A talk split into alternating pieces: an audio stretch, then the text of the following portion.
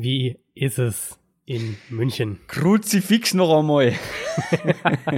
Alle Bayern schalten sofort aus. Was? Das war, das war eine eins A Bayern-Imitation. Äh, ja, es ist ein Kulturschock, finde ich. Also es ist, ja, ja. Äh, es ist doch was anderes als äh, Schanze in Hamburg. Mhm. Da muss ich mich erstmal dran gewöhnen. Dazu kommt, dass es auf einmal so ruhig ist. Ich habe ja vorher im belebtesten Teil, glaube ich, von Hamburg gewohnt. Und hier ist es ruhig. Ich wohne gegenüber eines Friedhofes. Ich bin völlig überfordert mit dieser Ruhe. Ich denke mir manchmal, oh Gott, steht irgend, äh, leben noch andere Leute? So ruhig abends vor allem, äh, ist hier gar nichts los. Ja. Ähm, ja, das ist aber, das ist in München aber generell, also klar, den, da wo die, wo die Bars und so weiter sind, da ist, äh, ist was los. Aber ich meine, in München machen ja auch alle Geschäfte um acht zu. Oh, furchtbar. Dementsprechend äh, ist da. Ich werde verhungern. Ja, wir hatten, am Anfang hatten wir echt ein, zwei Mal das Problem, dass wir abends noch nach dem Arbeiten irgendwie einkaufen gehen wollten und dann gemerkt haben, äh, ups, ähm, hier hat nichts mehr auf. Ja, ja. Das wird mir wahrscheinlich auch so gehen. Ich bin sehr gespannt. Ähm, und ich halle, hast du gesagt, ne? Ich habe ein bisschen... Ja, so ein bisschen, ja. Äh, das liegt daran, dass diese Räume hier deutlich größer sind als in Hamburg ähm, und sehr viel glatte Oberflächen. Ich versuche, das in den kommenden Wochen irgendwie in den Griff zu bekommen, aber momentan ist das nicht zu ändern. Das klingt ja einfach... Ah, es geht ja natürlich... Kann ich gar nicht, äh, finde ich gar nicht gut. Ja. Geht gegen deine, gegen deine ja. Ehre, ja. Ja, ja, ja, auf jeden Fall. Down, Set, Talk. Der Football-Podcast mit Adrian Franke und Christoph Kröger.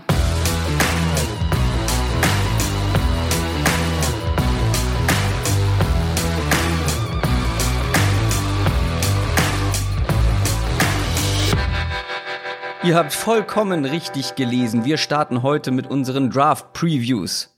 Einen guten Monat haben wir noch Zeit, uns durch alle Positionsgruppen zu arbeiten und zu analysieren. Und wir fangen heute natürlich mit den Quarterbacks an. Und damit herzlich willkommen zu einer neuen Folge Downset Talk mit mir, Christoph Kröger und Adrian Franke. Grüß Gott. Einen wunderschönen guten Tag nach München. Ah, ja, ja, das fühlt sich noch ein bisschen ungewohnt an. Ja. Besonders willkommen heißen wir natürlich auch alle, die neu mit dabei sind. Vielleicht das erste Mal zuhören. Ähm, sind, glaube ich, jede Woche wieder ein paar mit dabei, die das erste Mal eingeschaltet haben. Folgt uns gerne auch auf allen Social-Media-Kanälen. Und wer richtig verrückt ist, der supportet uns auch finanziell, wie zum Beispiel Broadway Joe. So heißt er bei Patreon. Der hat sein Abo bei Patreon einfach mal erhöht. Aber auch ähm, viele andere sind neu mit dabei, neu mit am Start im sogenannten Special-Team bei Patreon. Vielen, vielen Dank an alle. Und wie gesagt, für alle, die neu sind, so richtig neu und noch gar nicht wissen, wie das hier abläuft, denen sei gesagt, bevor wir zum Hauptthema oder den Hauptthemen der Folge kommen, gibt's nochmal ein kleines Update rund um die N F L. News aus der N F L. Das war wohl die größte News der Woche, einer der besten Tight Ends aller Zeiten, ein zukünftiger Hall of Famer und amtierender Super Bowl Champion. Hört auf, Rob Gronkowski hat seine Karriere beendet. Und hat mich auch überrascht, muss ich ehrlich sagen. Ich hatte so ein bisschen der Vibe, so die die die ähm, Zitate teilweise auch, die man aus New England gehört hat, das klang irgendwie alles eher so in die Richtung, dass sie damit rechnen, dass er vielleicht noch ein Jahr macht und dass man so in die Richtung eher tendiert. Aber natürlich sind bei ihm, er hat ja letztes Jahr auch schon wirklich sehr offen überlegt, seine Karriere zu beenden. Das war ja, ähm, ja auch mehrere Wochen durch die Medien und war auch kein Geheimnis. Er hat sich dazu ja auch mehrfach geäußert. Verletzungen sind natürlich das große Thema. Also ich habe noch mal so ein paar, mir so ein paar aus seiner seiner Verletzungshistorie angeschaut. Da waren halt echt ähm, vom Kreuzbandriss über den Armbruch, über Gehirnerschütterungen, Bandscheiben, ein Bruch im Rücken. Da war alles Mögliche dabei. Immer wieder auch Knöchelprobleme. Ähm, das ist schon eine sehr, sehr krasse Verletzungshistorie. Und so wie man es jetzt von ihm mitkriegt, von dem, was man von ihm hört, scheint er ja mit sich selbst, mit seiner Karriere echt im Reinen zu sein. Das ist so ähm, ja, zufrieden mit dem, was er erreicht hat. Und er hat ja auch immer wieder gesagt, und das finde ich sehr, sehr äh, ja, vorbildlich, dass er von seinem N F L-Geld bisher eigentlich nichts angerührt hat, sondern von den Werbedeals und diesen Sachen, Sponsoren, Sponsorendeals lebt.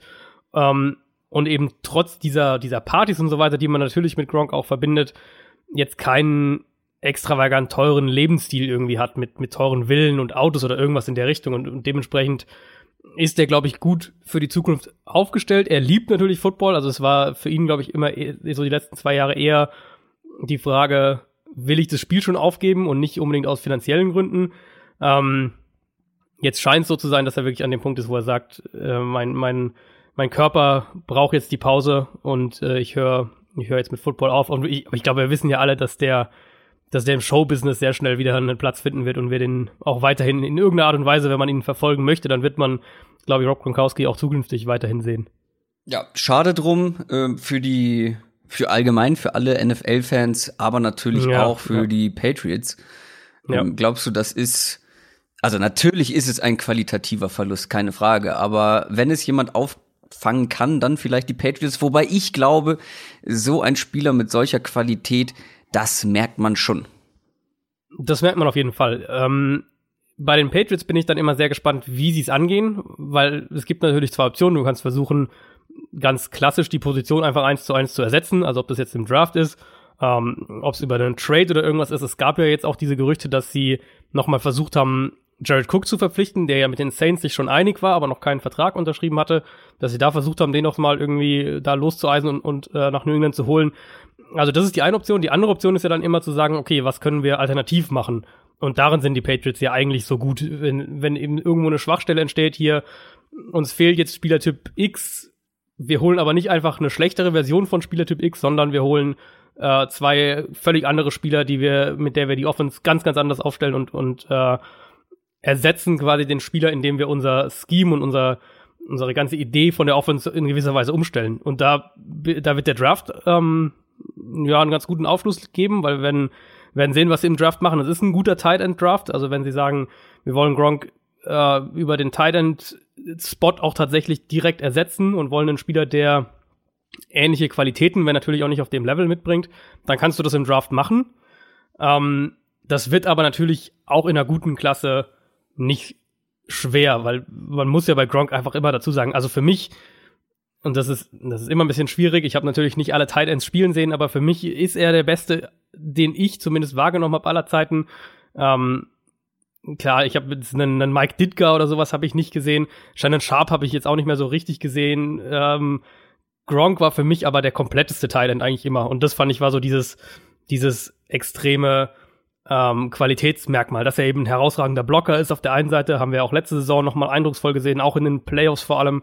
Ähm, ich finde kaum einen Spieler, wenn überhaupt irgendein Spieler in den letzten Jahren, außerhalb von den Quarterbacks natürlich, konnte ein Spiel so an sich reißen. Also, dass er wirklich, wenn es dann, wenn das Spiel auf der Kippe stand oder wenn, wenn die Offense drei Catches brauchte, jeder wusste eigentlich, dass der Ball zu Gronk geht. Das haben wir ja, echt in mehreren Playoffs gesehen. Ja auch wieder. Genau, mehrfach. Genau. Dann, dann, dann konnte man ihn trotzdem nicht stoppen. Ja. Ähm, ja, und für mich, also er hat alle, er hat alle Zahlen, er hat alle Rekorde. Ich, für mich ist er auch ein First Ballot Hall of Famer. Also ich würde ihn direkt in die Hall of Fame wählen, wenn er dann dafür zur Verfügung steht. Ja. Ähm, Was man natürlich dazu sagen muss, es gibt ja schon, im Prinzip kamen die ein paar Stunden nach seinem Rücktritt ähm, Gerüchte, dass er vielleicht auch wieder zurückkommen könnte.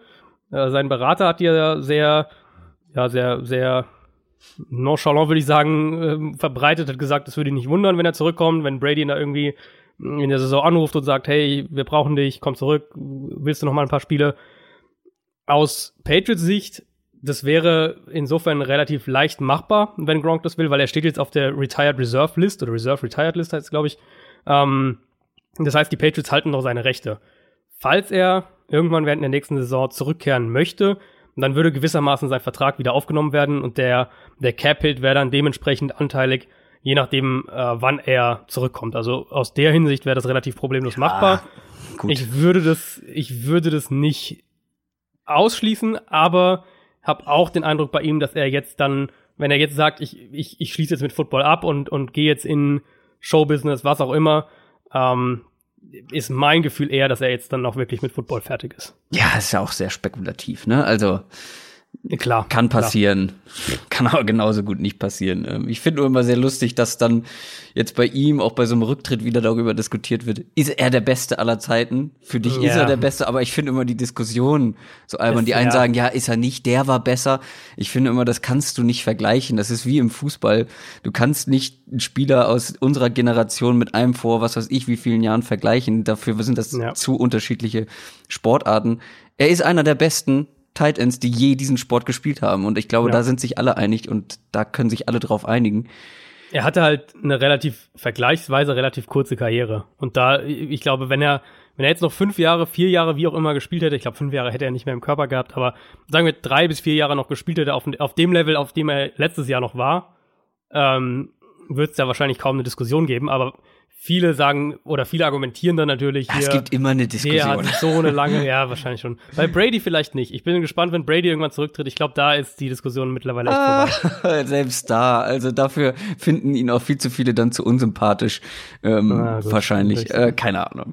Ich finde immer die Diskussion so, ja, mein Gott, lass uns doch einfach genießen, dass wir Zeuge eines der besten aller Zeiten waren. Ähm, aber kommen wir zur nächsten News und die ist ähm, sehr, sehr interessant, vor allem für die kommende Saison. Es gab ja letztes Jahr in den Playoffs zwischen den Rams und den Saints diesen legendären Non-Call, die Pass-Interference, die am Ende nicht gepfiffen wurde und die Saints mutmaßlich so den Super Bowl verpasst haben. Jetzt hat die Liga ein paar neue Regeln ins Leben gerufen und den Videoausbau beschlossen. Was heißt das genau? Was wurde geändert? Ja, passt eigentlich ganz gut zu dem, man kann die verschiedenen Zeiten nicht vergleichen, weil das doch wahrscheinlich wieder eine Regel ist, die das, ähm, die das Passspiel sehr bevorteilen könnte. Also was es erstmal heißt, ähm, ganz einfach gesagt, Offensive und Defensive Pass Interference sind ab sofort reviewable, also sind, können, ähm, können vom Videoschiedsrichter überprüft werden. Coaches können eine Entscheidung challengen, also ihre Challenge-Flag äh, werfen, wenn sie glauben, dass da eine Fehlentscheidung getroffen wurde. Und zwar nicht nur, wenn der Schiedsrichter Pass-Interference pfeift, sondern auch, wenn er es nicht pfeift. Also wenn der Schiedsrichter es nicht pfeift und, und der Coach denkt, Moment mal, das war eine Pass-Interference-Strafe, eben wie in dem Beispiel, was du gerade gesagt hast, dann würde der, würde der Coach seine Flagge werfen und ähm, dann wird es der Videoschiedsrichter überprüfen. Und das ist insofern Ähm, aus, aus Regelsicht, aus Videobeweissicht echt ein, ein Quantensprung nach vorne, weil erstmals in dem Sinne Ermessensentscheidungen am Monitor überprüft werden können. Also bisher war es ja immer Ermessensentscheidung, Schiedsrichter steht daneben, sagt, nee, keine Pass Interference, dann wird es auch nicht mehr überprüft. Und jetzt ist es eben so, dass die Coaches einerseits ihre Challenge Flag werfen können und eben in den letzten beiden Spielminuten die Überprüfungen aus New York, also aus der Videozentrale, aus der Videoref-Zentrale kommen. Da bin ich extrem gespannt, wie die Liga das umsetzt, weil an sich ist natürlich, man kann erstmal sagen, ähm, das Spiel wird fairer, weil eben solche krassen Fehlentscheidungen, wo du dir dann auch als Zuschauer denkst, hey, wir sitzen hier zu Hause auf der Couch und jeder von uns hat in der zweiten Wiederholung spätestens gesehen, das war eine klare, eine klare, ein klares Foul, das muss er pfeifen, und der Ref hat eben nicht die Möglichkeit, sich in dem Fall eine zweite Wiederholung anzuschauen. Also, wenn wir es so sehen, das Spiel kann da schon auch fairer werden und in, in manchen Fällen wird es das auch. Aber die große Gefahr ist natürlich zum einen, dass bei, bei einer sehr strengen Regelauslegung eben in der entscheidenden Phase von Spielen, also eben in den letzten zwei Minuten, viel zu kleinlich dann alles Mögliche abgepfiffen wird, dass du da, ähm, dass dann Teams einen hohen Ball einfach nach vorne werfen und darauf hoffen, dass der Videoschiedsrichter irgendwo eine Pass-Interference vielleicht erkennt. Ähm, das Beispielvideo, das die N F L auch verwendet hat, um, um das jetzt zu erklären, das war ja eben nicht diese Szene, diese aus dem Championship, äh, Championship-Game-Spiel, sondern aus dem Aus dem Super Bowl, glaube ich, war das so ein, ein, ein vertikaler Pass auch, wo du dir eigentlich denkst, da ist halt ein minimaler Kontakt, so wie es bei jedem Pass passiert. Wenn das jetzt künftig gepfiffen wird, ähm, weil der Schiedsrichter eben oder der Videoschiedsrichter das nachträglich erkennt, dann wird es, dann könnte das echt auch ein Problem werden. Insofern bin ich sehr, sehr gespannt, wie die Liga das umsetzt. Ähm, im ersten Moment wird natürlich ein gewisses Maß an höherer an höherer Fairness erreicht, weil diese krassen Fehlentscheidungen jetzt nicht mehr vorkommen sollten. Die Frage ist, kann ein, also du meintest ja, ein Coach kann das challengen. Ja. Aber er hat ja nach wie vor zwei, respektive drei Challenge Flags zur Verfügung. Genau, genau.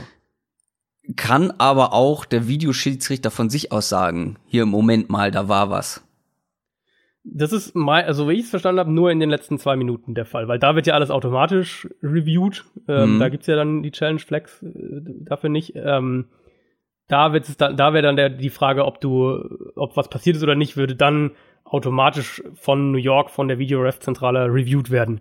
Ansonsten, das restliche Spiel ist, äh, also wird in dem Sinne nicht verlängert oder oder oder hat das jetzt nicht die die krassen Auswirkungen, weil du eben, wie du sagst, trotzdem ja nur zwei oder maximal drei Challenge Flags hast.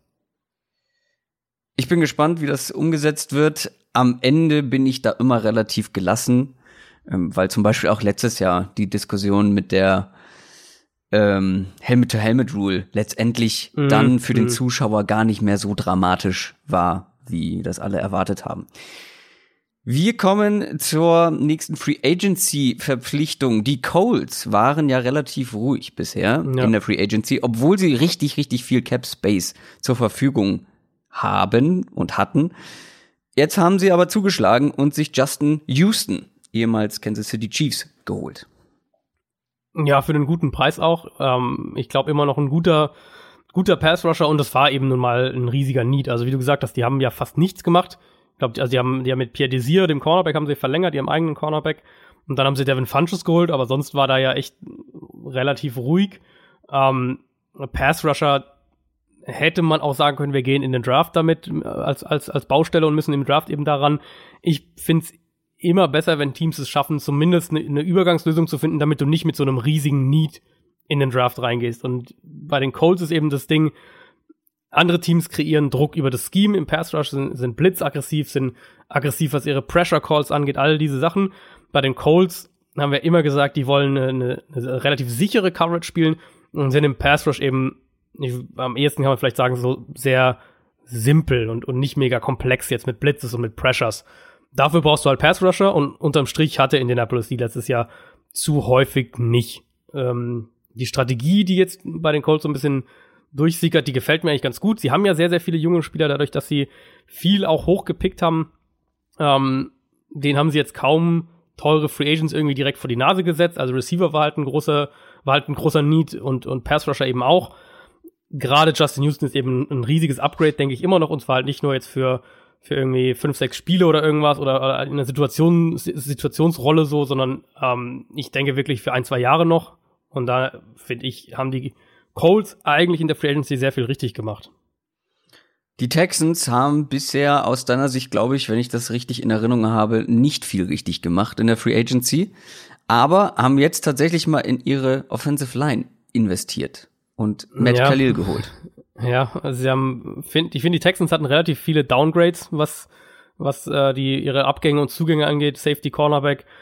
Ähm, Offensive Line haben wir ja vor der Free Agency gesagt, da müssen sie was machen. Jetzt haben sie Matt Khalil geholt, der jetzt in den letzten Jahren echt auch viel mit Verletzungen zu kämpfen hatte. Unterm Strich in Carolina eigentlich ein, als krasser Free Agency Bust entlassen wurde. Ähm, Trotzdem ist der in Houston ein, ein deutliches Upgrade, was natürlich auch über die, über die Houston Texans viel sagt, über die Offensive Line. Im, unterm Strich die gleiche, ähm, das gleiche gilt, was wir die ganze Zeit schon sagen. Es war letztes Jahr zu viel Druck auf Deshaun Watson. So können sie nicht weiterspielen, und ich gehe auch fest davon aus, dass wir da im Draft noch ein, zwei hohe Picks in die Offensive Line sehen bei den Texans. Und last but not least, es gibt ein Eröffnungsspiel, und das ist ein sehr traditionsträchtiges. Die Chicago Bears gegen die Green Bay Packers. Ja, wir haben ja die, die N F L hundert-Saison, die hundertste N F L-Saison, und da äh, war das schon länger so ein bisschen im Busche, dass da vielleicht ein, ein, ein anderer Weg gegangen wird. Normalerweise öffnet ja der Titelverteidiger zu Hause die neue Saison, also es wären dann die Patriots zu Hause gewesen. Ähm, ich finde, das hat eigentlich einen, einen gewissen Charme, so eins ja. der ältesten Duelle überhaupt, älteste Rivalry in der N F L. Jetzt zum Start auch in Chicago, das wird sicher, das wird sicher ein super Spiel. Und die Patriots bekommen dann im Gegenzug gewissermaßen eben das erste Sunday Night Game, was ja auch, was ja auch für die völlig in Ordnung ist. Würde vermuten, dass es sich da zwischen zwei Teams entscheidet. Also die könnten, wir wissen ja schon, gegen wen die Teams spielen, wir wissen nur noch nicht wann. Ähm, Patriots könnten gegen die Chiefs oder gegen die Browns spielen, und beides könnte ich mir als den Opener sehr gut vorstellen. Absolut. Das zu den News. Jetzt kribbelt mir in den Fingern. Äh, wir kommen zur Draft Preview und zu den Quarterbacks. Der N F L Draft. Endlich sprechen wir über den Draft, der wann nochmal stattfindet? Ende April. Wann genau? Am Wieder Donnerstag, sechsundzwanzigsten April. Also unserer Zeit, vom genau. fünfundzwanzigsten auf den sechsundzwanzigsten Genau, von Donnerstag. In der Nacht von Donnerstag auf Freitag deutscher Zeit. Genau. Lass uns vielleicht ein, zwei Sätze noch generell zur Draftklasse sagen. Also ich habe ganz interessant, ich habe ganz, ich habe gehört, Analysten sagen, dass es dieses Jahr, wenn man das wirklich rein objektiv betrachtet, nur rund fünfzehn Spieler gibt, die richtige First-Round-Talente sind. Mhm. Das liegt unter dem allgemeinen Schnitt, wenn man das sich so über die letzten Jahre anguckt. Und wir haben uns jetzt beide schon ein paar Positionsgruppen näher angeschaut. Also ich für meinen Teil auf jeden Fall noch nicht alle, vor allem defensiv ähm, noch ja. nicht alle. Aber die Qualität ist auf mehreren Positionen nicht so berauschend. Vor allem in der Offense. Und da sind wir auch schon bei den Quarterbacks angekommen. Also ohne zu viel vorwegzunehmen, das ist nicht ansatzweise die Qualität wie letztes Jahr zum Beispiel. Ähm, trotzdem ist es natürlich die wichtigste Position im Football. Mehrere Teams bräuchten einen Quarterback, beziehungsweise könnten Interesse haben, einen zu draften. Das könnte dazu führen, dass der ein oder andere vielleicht viel zu hoch gedraftet wird. Wir werden es sehen. Ähm, die Rankings, die man so sieht im Internet oder sonst wo, sehen wirklich teilweise sehr unterschiedlich aus. Vor allem alles, was hinter den Top Zweien passiert. Bevor wir zu den einzelnen Spielern kommen, lass uns einmal kurz die Teams angucken, die wirklich Interesse haben könnten, vor allem auch jemanden in der ersten Runde zu picken. Da fangen wir direkt mal an Nummer eins an, die Arizona Cardinals. Da gab's ja immer wieder Gerüchte, dass man an eins Kyler Murray draftet, obwohl man letztes Jahr Josh Rosen geholt hat. Wir haben schon ausführlich darüber gesprochen. Ähm, ich glaube nach wie vor nicht dran, außer, das wäre für mich so der einzige Grund, ähm, außer ein anderes Team macht wirklich ein richtig, richtig gutes Angebot für Josh Rosen. Im Endeffekt kommt ja immer wieder, wenn man, wenn man das diskutiert, und es gibt da, das geht ja auch nicht weg, das wird auch bis zum Draft nicht weggehen, falls bis dahin nicht irgendein Trade stattgefunden hat. Ähm, so das Muster ist ja irgendwie immer jetzt das gleiche gewesen die letzten Wochen. Die, die nationalen Medien in den U S A, die pushen das Thema natürlich sehr, weil sie den Draft interessanter machen wollen, die Draft-Coverage, diese ganze, das ganze Drumherum quasi interessanter machen wollen.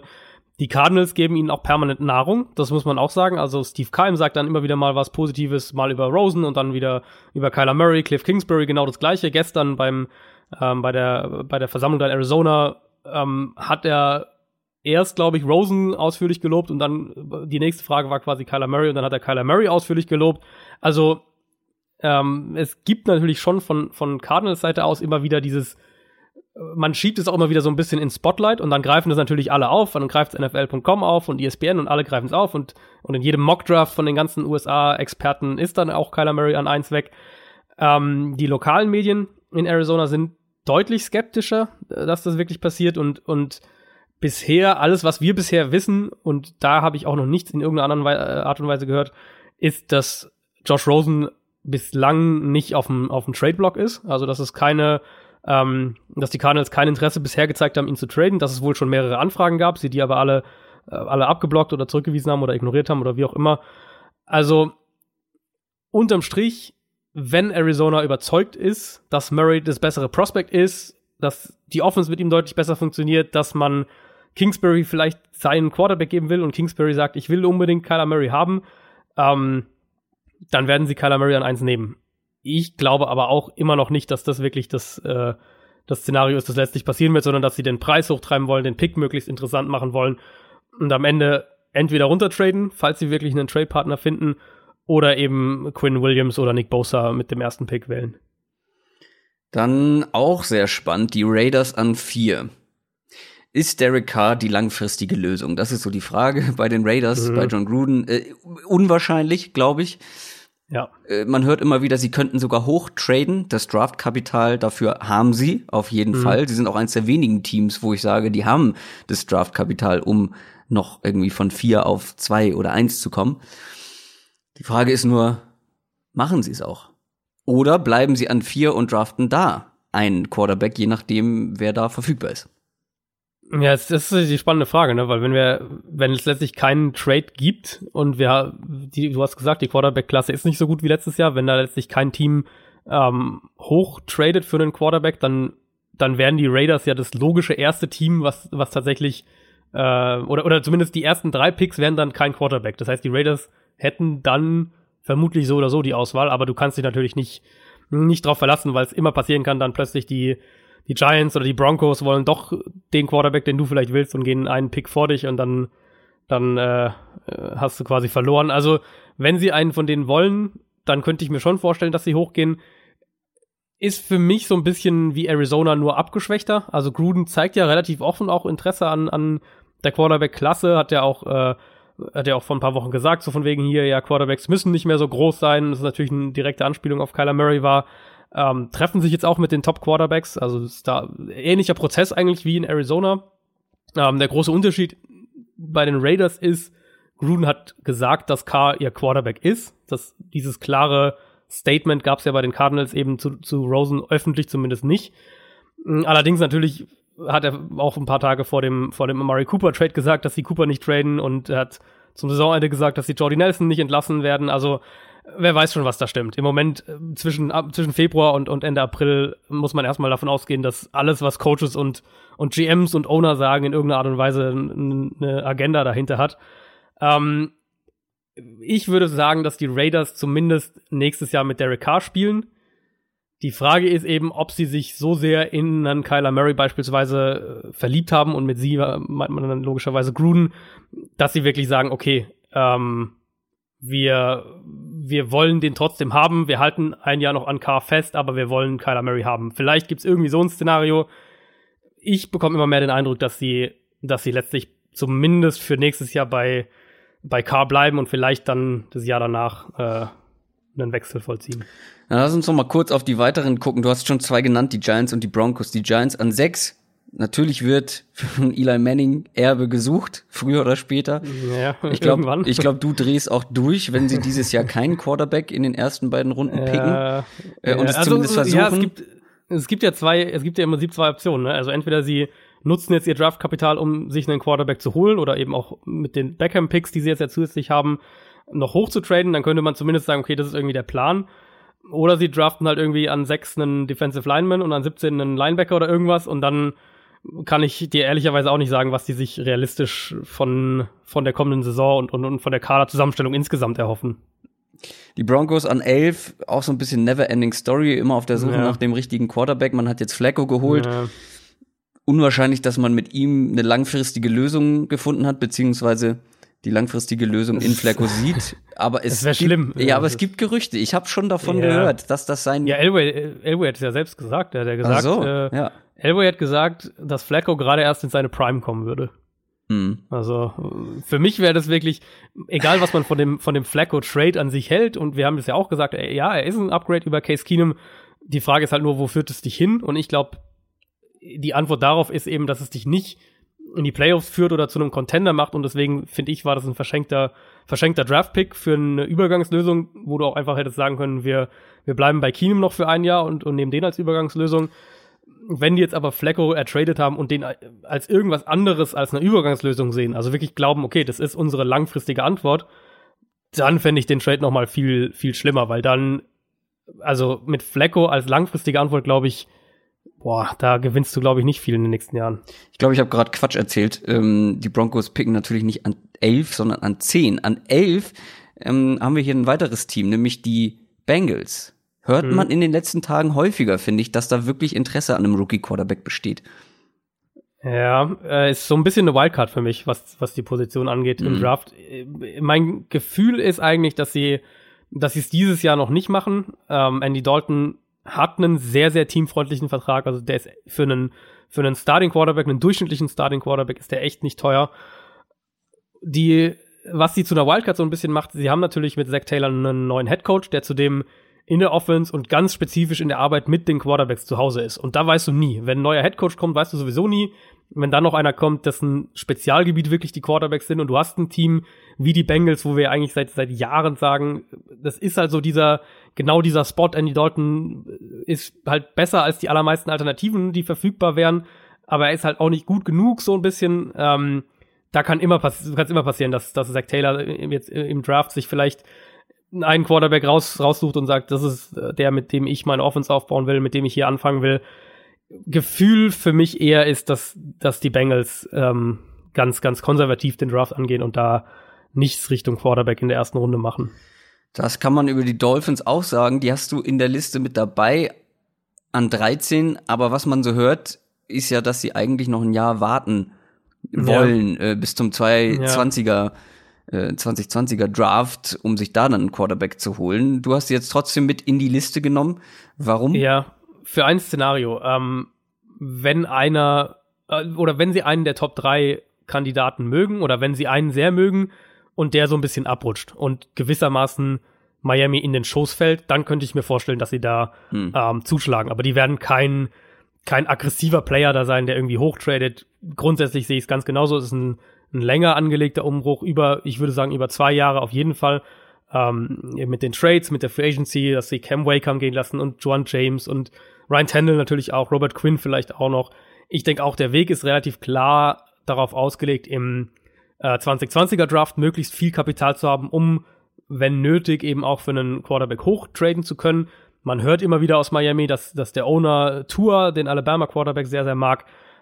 Für mich eben wirklich nur das Szenario, wenn ein, einer der Quarterbacks oder vielleicht der eine Quarterback, den Miami mag, ähm, so ein bisschen abrutscht. Wieso sagst du denn nur Tua? Möchtest du den Nachnamen nicht aussprechen? Der Nachname ist ein bisschen schwer. Vor allem gibt's, habe ich jetzt schon verschiedene, äh, verschiedene Arten gehört, welches angeblich die richtige ist. Ja, wir müssen ja auch zum Glück noch nicht über ihn sprechen, weil er ja erst nächstes äh, Jahr kommt. Tua Tagovailoa. Ja, und es gibt, also es ist Tagovailoa und es gibt aber auch welche, die sagen, eigentlich ist richtig Tangovailoa, obwohl da kein, kein N geschrieben wird. Also das äh, muss ich noch recherchieren. Mhm.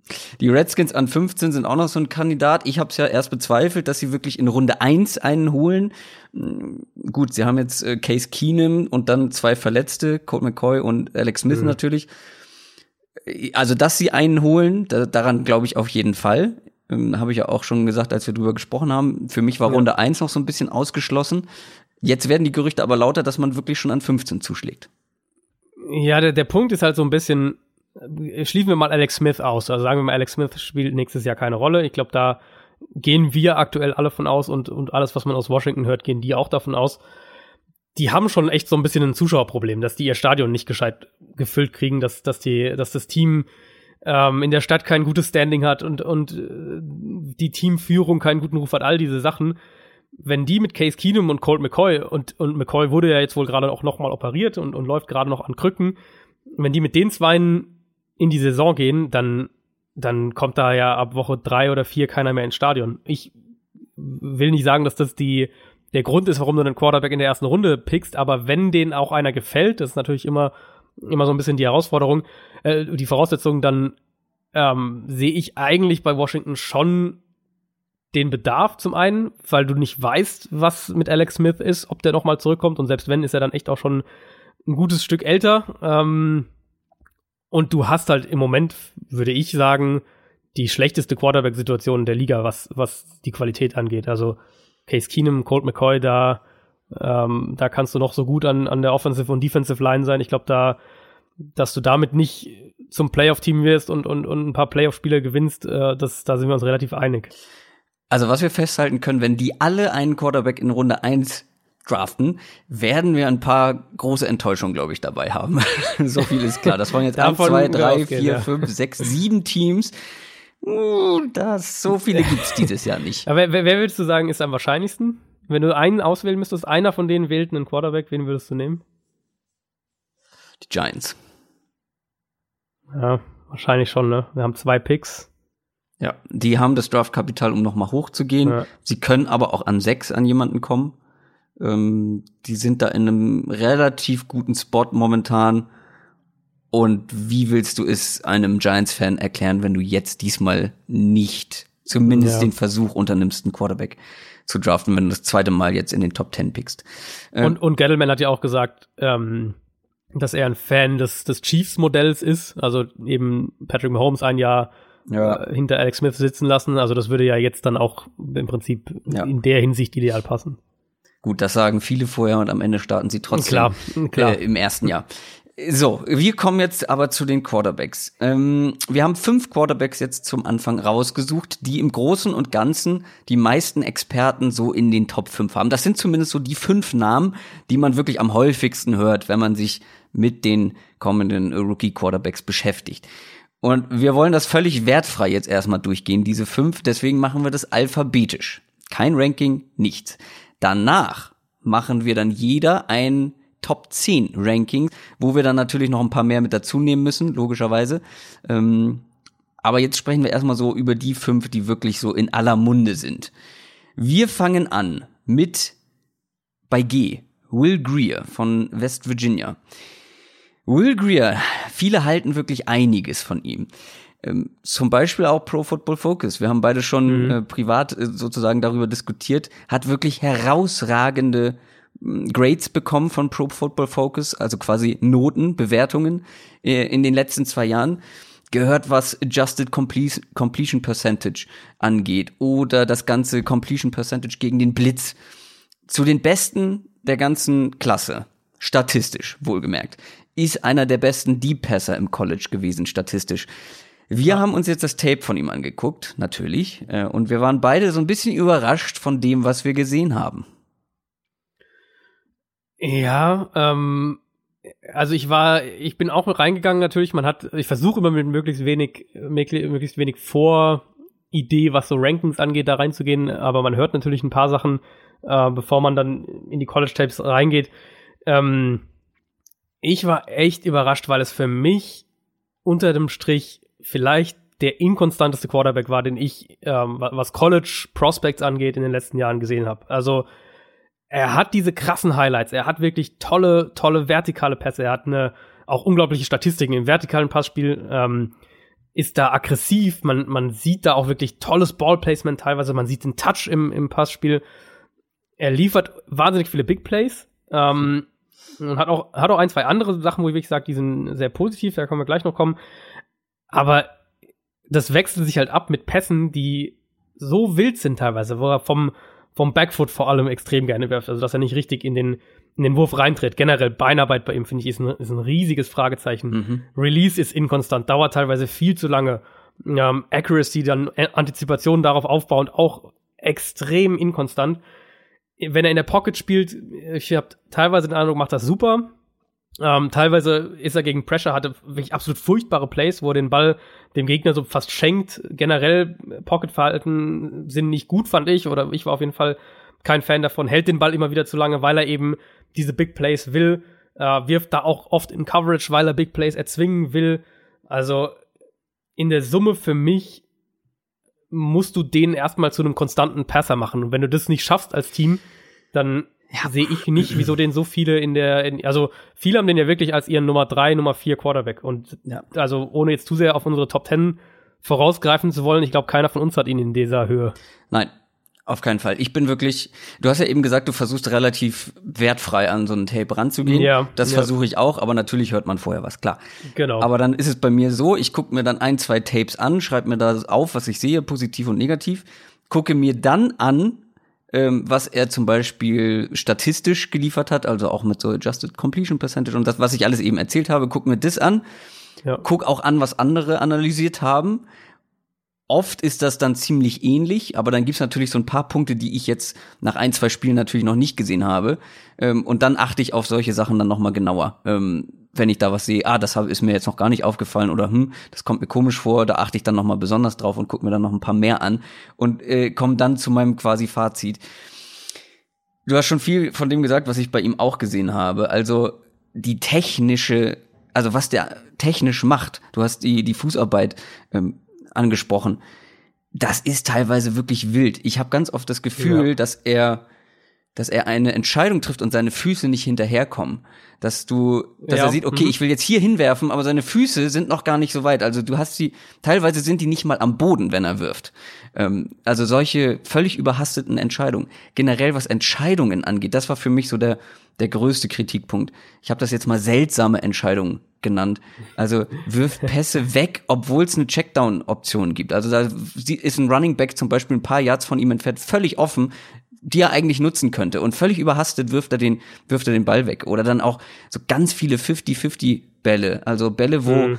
ähm, ja eins gegen eins Situationen von seinem Receiver und dem Verteidiger sind und es quasi eine fifty-fifty-Entscheidung ist, wer den Ball fängt. Und du hast die Big Plays angesprochen. Viele Big Plays äh, sind dadurch entstanden, dass seine Receiver einfach richtig gut adjusted haben. Also es gibt, ich habe bei mir so mehrere Plays ähm, gespeichert, wo einfach nur steht, hä, was was soll das, was ist das? Oder auch ein Big Play, wo ich sage, das ist kein guter Wurf.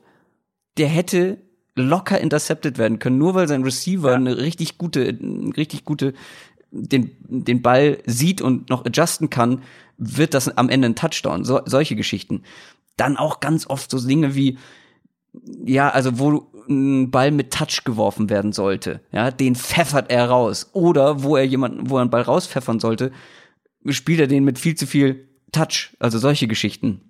Dass einfach so viele Entscheidungen einfach falsch sind. Natürlich hat er auch viel Positives, hast ja auch schon viel davon gesagt.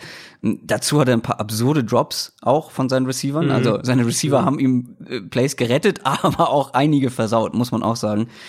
Ähm, und natürlich diese vertikalen Bälle auf ähm, wirklich diese vertikalen Routes, Bucket Throws nennt man das, ne? Also wenn der Ball wirklich in wie in so einen Korb einfach reindroppt und ja, der, der ja. Receiver wirklich nur die Hände hinhalten will, das sieht man wirklich bei ihm am laufenden Band. Ähm, was du jetzt noch nicht angesprochen hattest, die Armstärke ist limitiert in meinen Augen. Also wenn man das mal vergleicht mit anderen Quarterbacks, über die wir noch sprechen, die Armstärke ist nicht die gleiche. Es gibt deutlich stärkere Arme in, in der Klasse, aber ich glaube, man kann, ich glaube, man kann damit arbeiten. Ähm, ich glaube nicht, dass das seine, seine N F L-Chancen zumindest nicht signifikant limitiert. Also ähm, ich denke, dass man damit schon arbeiten könnte. Was mir noch positiv aufgefallen ist, dass ein gewisses Maß an Spielverständnis auf jeden Fall auf Tape sichtbar ist. Ja. Ähm, dass er Defenses vor dem Snap liest, dass er Anpassungen vor dem Snap vornimmt. Gutes Timing ähm, habe ich noch stehen. Genau, Timing teilweise auch, dass er ähm, athletisch genug auch ist, um Plays außerhalb der Pocket auszudehnen, aber mhm. selbst da kommt dann auch wieder so der, also ich finde, bei allem Positiven, was er macht, kann man direkt so das Negative dazu sagen. Und es ist dann in dem Fall eben, ähm, dass er dann, finde ich, teilweise ziemlich planlos aussieht. Wenn er aus der Pocket rauskommt, also das ist ungeplant sozusagen aus der Pocket rauskommt, ähm, habe ich oft den Eindruck gehabt, er weiß überhaupt nicht, wo er jetzt mit dem Ball hingehen soll oder wo er hingucken soll.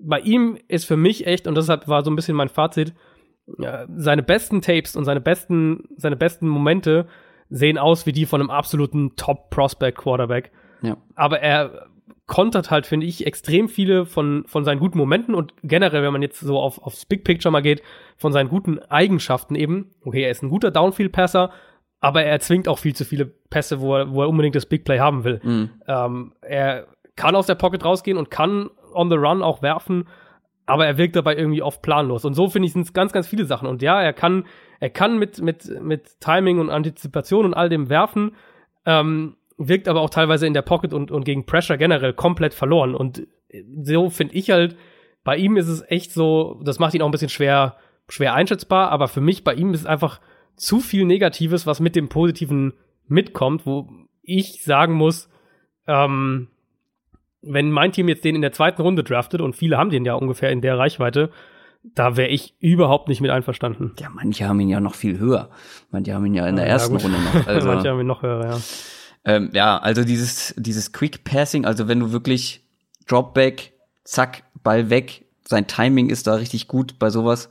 Das kann er schon, aber das ist alles sehr inkonstant. Ich glaube, da haben wir alles zu Will Grier gesagt. Lass uns weitermachen mit Dwayne Haskins. Dwayne Haskins ähm, hat bei Ohio State gespielt und hat da eine unfassbare Saison abgeliefert, vor allem auch statistisch, also fünfzig Touchdowns, hat da, glaube ich, mehrfache, mehrfach irgendwelche College-Rekorde gebrochen. Ja, ja, alle möglichen Rekorde. Ähm, viele haben ihn tatsächlich auch auf Platz eins äh, in ihren Rankings. Er ist, glaube ich, eben das, was viele in der N F L auf der Quarterback-Position halt sehen wollen. Er ist groß, eins Komma einundneunzig, stark gebaut, hat einen starken Arm, ist ein guter Pocket-Passer, hat einen hohen Football-I Q. Das klingt doch eigentlich alles perfekt, oder? Ja, bei, bei Haskins, ich finde es, also ich will bei Haskins echt auch noch nicht so ein wahnsinnig finales Urteil irgendwie sprechen, auch als Prospect nicht, weil man ja. bei ihm eben echt sagen muss, er hat nur eine Saison als Starter gespielt. Und das ist, das sind nicht viele Spiele, das sind gerade mal ein bisschen mehr als, als äh, fünfhundert Pässe, die er in dieser einen Saison geworfen hat. Also da muss man natürlich vorsichtig sein, weil dementsprechend ist da auf jeden Fall auch noch ähm, Entwicklungspotenzial. Also was ist Dwayne Haskins? Dwayne Haskins für mich ist der klassische West Coast-Style Pocket Passer. Kurze Dropbacks, Underneath Routes, Slants Routes, all diese Sachen. Generell das Kurzpassspiel, Passspiel, das auf, auf Rhythmus, auf Timing setzt. Das ist wirklich sein Spiel. Wie gesagt, klassischer, klassischer Pocket, äh, Pocket Quarterback. Das große Problem eben bei ihm ist, wenn wir sagen, er ist ein Kurzpass-Timing-Quarterback und, und, und da, da liegt seine Stärke, das ist sein Spiel, seine Accuracy ist echt noch inkonstant. Und das ist dann wirklich was, wo du sagst, okay, wenn seine große Stärke quasi auch wieder so ein bisschen mit einer großen Schwäche direkt kommt, dann muss man, glaube ich, erstmal schauen, wie man das oder was man davon verbessern kann, was man davon vielleicht korrigieren kann.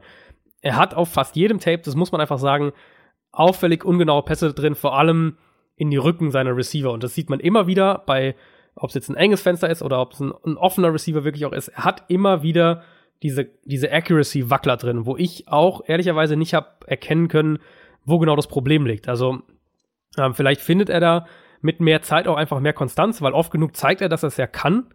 Ähm, er hat, wie gesagt, nicht viel Spielpraxis, aber wenn er das noch schafft, wenn er da konstanter wird, glaube ich, dass er zumindest so ein, so ein durchschnittlicher Starter in der N F L auf jeden Fall werden kann, wenn wir jetzt mal so von einem Quarterback-Typ wie eben beispielsweise einen Derek Carr in etwa sprechen. Ich finde ihn sehr, sehr spannend, äh, weil es war der erste Quarterback, den ich mir genauer angeguckt hat, und ich war maßlos enttäuscht. Vorher hat man immer noch gehört, so ja, und Dwayne Haskins und der äh, wirklich äh, Top zwei auf jeden Fall dieses Jahr. Und ich war, als ich das gesehen habe, wirklich maßlos enttäuscht. Am Ende muss ich sagen, mh, bin ich gar nicht mehr so enttäuscht. Zum einen, weil ich auch viele andere noch gesehen habe, aber auch, weil ich halt noch sehr viel Potenzial in ihm sehe. Ähm, ja. Ich finde, der ist noch sehr roh, wie du schon gesagt hast, super unerfahren. Ich finde es halt auffallend, wie groß der Unterschied zwischen den guten und den schlechten Plays bei ihm ist, ne? Also wie du schon gesagt hast, ähm, da gibt's halt super Plays mit seiner Armstärke, kann der halt einiges machen. Ähm, und wie ich finde, er kann gegnerische Defenses halt schon relativ gut lesen, ähm, ja. hat ja. dagegen gegen Zone-Coverages wirklich rasiert, hat da wirklich immer so diese Softspots gefunden, hatte natürlich da auch... Da, da finde ich, hm? da finde ich, ist er fast, ist, wenn ich ganz kurz, einmal ganz kurz einhake, da finde ich, ist, es, ist er fast der Beste in der Klasse, ja. was, was ja. Äh, Spielverständnis, ja. wenn es darum geht, genau. Route-Kombinationen zu verstehen, Coverage zu verstehen, und das ist, da finde ich, ist er echt fast der Beste. Und das, finde ich, ist halt schon so eine gute Voraussetzung. Auf jeden Fall. Äh, um in der N F L, ich meine, der hat ein Jahr Erfahrung. Da ist, ja. da kannst du, du kannst den technisch noch trainieren, glaube ich. Wir sehen, wir sprechen noch über andere, die sind seit drei Jahren Starting Quarterback und haben nicht dieses Spielverständnis. Vielleicht irgendwie eine konstantere Technik, aber eben nicht dieses Verständnis. Das Ding, was bei mir auf, was bei, was bei mir bei ihm aufgefallen ist, fast alle seine Completions sind horizontale Routes und Curls. Sprich, ja. entweder ja. Routes, die halt von rechts nach links oder von links nach rechts vor ihm verlaufen. Ähm, diese Mesh-Konzepts halt auch viel und Slants und so weiter. Ähm, und halt Curls, wo der Receiver am Ende mit dem Gesicht zu ihm steht. Die kann er wie kein anderer. Das Problem ist, alles andere, finde ich, ist wirklich sehr inkonstant. Äh, was ich am meisten, was mich am meisten gestört hat, genervt hat, ist seine Deep Ball Accuracy, also die Genauigkeit bei langen Bällen. Ja, das da das Ball Placement ist wirklich mhm. Da ist, da ist der Streuwagen unterwegs. Ähm, das ist wirklich teilweise abenteuerlich. Dann, was ich, was ich auch noch aufgeschrieben habe, es wird relativ häufig wild gegen, gegen Druck, teilweise panisch. Da müsste er sich noch verbessern. Und ein kleiner Funfact noch, zweiundsiebzig Prozent seiner Completion, Completions waren innerhalb der ersten zehn Yards. zweiundsiebzig Prozent, ja. damit ist er ungefähr so zwanzig Prozent vor den anderen äh, Top-Prospects in dieser Klasse. zweiundsiebzig Prozent innerhalb der zehn Yards.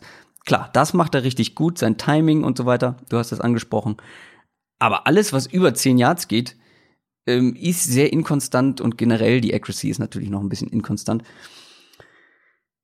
Ähm, er ist sehr roh, ich glaube, da kann man viel rausholen, hat einen extrem starken Arm, ähm, Es gibt äh, wirklich teilweise katastrophale Plays, aber auf der anderen Seite auch wieder Plays, die wirklich extrem stark sind. Ich, also bei ihm muss ich auch wieder sagen, ähm, oder er könnte ein Kandidat sein, dem es vielleicht sogar gut tun würde, schnell zu spielen in der N F L. Also das ist ja immer so ein bisschen dieses, sollte man einem Quarterback ein bisschen Zeit geben oder nicht? Und ich finde, es gibt viele in der Klasse, wo ich sagen würde, die brauchen noch Zeit, weil die nicht unbedingt an, an äh, oder weil die an ganz technischen Sachen einfach noch arbeiten müssen. Bei ihm habe ich den Eindruck, er kann schon relativ viel, aber er muss das, was er kann, noch konstanter machen und sich natürlich eben mit ein paar Sachen verbessern. Also wie du gesagt hast, vor allem vertikales Passspiel ist teilweise echt eine Katastrophe. Ähm, Ich glaube aber, dass er gerade dieses, wenn wir jetzt von diesem, von dieser Inkonstanz im Underneath Passing Game, was ja eben eigentlich sein, sein Spiel ist, wenn wir davon sprechen, dann weiß ich nicht, ob er die jetzt von, von Montag bis Samstag im Training verbessert oder ob er dafür nicht, ob es ihm da nicht mehr helfen würde, wirklich auch zu spielen, weil wenn man sich sein Tape anschaut, finde ich eben, ähm, klar, du hast gesagt, Pressure, fand ich, war am Anfang der Saison richtig ein Riesenproblem, hat sich aber dann in der zweiten Saisonhälfte schon echt deutlich verbessert, also war, wurde da echt, man hat da echt schon eine, eine Entwicklung gesehen, ähm, hatte schon immer noch relativ wenig Pressure, also würde da sicher in der N F L in eine andere Situation kommen, aber generell, finde ich, sind man, sieht man da äh, positive Tendenzen und dann eben, wie gesagt, Spielverständnis ist super, er hat die Technik an sich schon, mhm.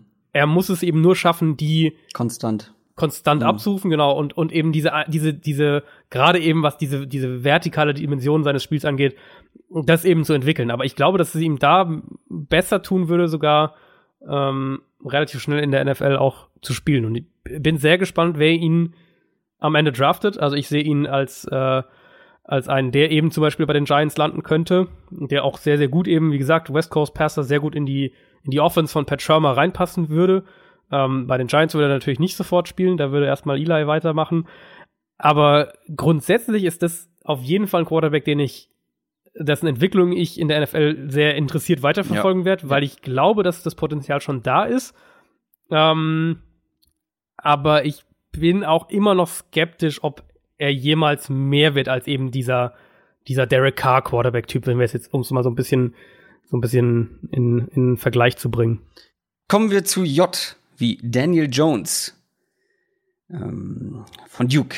Ähm, den sehen auch einige in Runde eins. Daniel Jeremiah, den ich ja wirklich sehr schätze, der hat gesagt, er wäre überrascht, wenn Daniel Jones nicht in Runde eins geht. Boah. Ich hingegen wäre überrascht, wenn Daniel Jones in Runde eins geht. Weil in Runde eins, so ganz grundsätzlich gesprochen, sollten für mich Quarterbacks gedraftet werden, die entweder schon auf einem sehr, sehr hohen Niveau spielen, oder aber eben ein extremes Potenzial mitbringen und ähm, ja, vielleicht noch ein bisschen inkonstant sind, irgendwie vielleicht ein bisschen technische Probleme haben, aber die wirklich ein großes Potenzial haben, wo man sagt, ja, wenn mhm. man den ein bisschen an die N F L ranführt, dann kann der wirklich ein Starting Quarterback werden. Daniel Jones ist für mich weder noch. Wie sieht's für dich aus? Meine Überschrift bei Daniel Jones ist, also ich habe immer, meine, wenn ich fertig war, wenn ich alle Tapes, die ich schauen wollte, geschaut habe, dann habe ich immer so eine kleine äh, Kurzzusammenfassung quasi. Und bei Daniel Jones steht bei mir ganz, ganz oben, ich sehe und verstehe den Hype überhaupt nicht. Ähm, er hat ein paar positive Aspekte, wo ich sage, okay, vielleicht sieht das mancher und glaubt, das ist die Basis, um da echt einen guten Quarterback draus zu machen. Da gehören für mich echt einige Basics dazu. Ähm, er Er arbeitet meist schon relativ schnell durch seine Reads beispielsweise, durch seine Progressions. Die Füße arbeiten synchron mit seinen Reads, also er ist dadurch permanent in Wurfposition. Also die Füße gewissermaßen, wenn man sich es vorstellt, drehen sich mit, wenn er sich, wenn sein Kopf sich dreht. Ähm, was generell, eben zum Beispiel, was ich bei Will Grier meinte, was nicht der Fall ist. Korrekt, korrekt.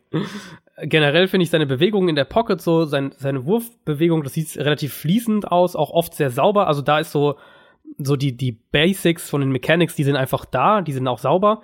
Ähm, er hat eine gewisse Qualität im Kurzpassspiel. Da hat er auch Timing, Ballplacement. Da sieht man auch Antizipation. Äh, er hat brutale Drops von seinen Receivern gehabt. Also wirklich unglaubliche also Pässe, wo du einfach denkst, wie kann der den fallen lassen? Ja. Und auch insgesamt eine extrem hohe Quote, die zweithöchste Quote in dieser Draftklasse. Also da, wenn man sich jetzt auf seine, wenn man auf seine Statistiken schaut, die müssten eigentlich ein gutes Stück besser aussehen, um das mal auch einmal kurz abgehakt zu haben. Aber für mich sind die Nachteile oder sind die negativen Seiten einfach wesentlich größer. Für, für mich hat er eine zu ausladende Wurfbewegung, ein bisschen zu ausladende Wurfbewegung und dadurch ist der Release nicht ideal. Ähm, was ähnlich wie bei ein, zwei anderen Quarterbacks in der Klasse auch zusammen mit einer fehlenden Armstärke eben zu verspäteten Würfen vor allem führt. Und, und dann hat er ein bisschen für mich das Problem, dass er, dass er Wurffenster verstreichen lässt, also dass ein Receiver offen ist, aber er nicht anspielt. Entweder vertraut er seinem Arm dabei nicht oder er vertraut seinen Reads nicht, eins von den beiden, vielleicht auch beides, hält den Ball dadurch gern zu lange, kassiert vermeidbare Sacks. Generell finde ich, Pressure ist ein Riesenproblem für ihn gewesen. Mhm. Ähm, Pocket Awareness ist eine absolute Achterbahnfahrt, das ist teilweise sehr gut und teilweise katastrophal. Accuracy ist insgesamt inkonstant, obwohl er eben in diesen Mechanics einige Sachen sehr, sehr gut macht. Vertikales Passspiel ist weitestgehend echt ein Riesenproblem für mich. Ja. für mich ist es, für mich ist er eigentlich ein eindimensionaler Passer und ich, ich glaube nicht, dass er viel mehr sein wird. Also er hat eine gewisse Athletik noch, das kann man vielleicht noch erwähnen. Ich habe ihn ganz, bei mehreren Tapes von ihm habe ich mir aufgeschrieben, dass er mich ein bisschen an, an Ryan Tannehill erinnert, vom, vom Stil her. Aber ich sehe den in keiner Weise so, wie den irgendwie echt relativ viele, ähm, auch eben, wie du sagst, geschätzte Draft-Experten und, und hoch angesehene Draft-Experten ähm, schätzen den extrem hoch und, und, und sehen echt viel in dem, aber da habe ich den überhaupt nicht. Ja.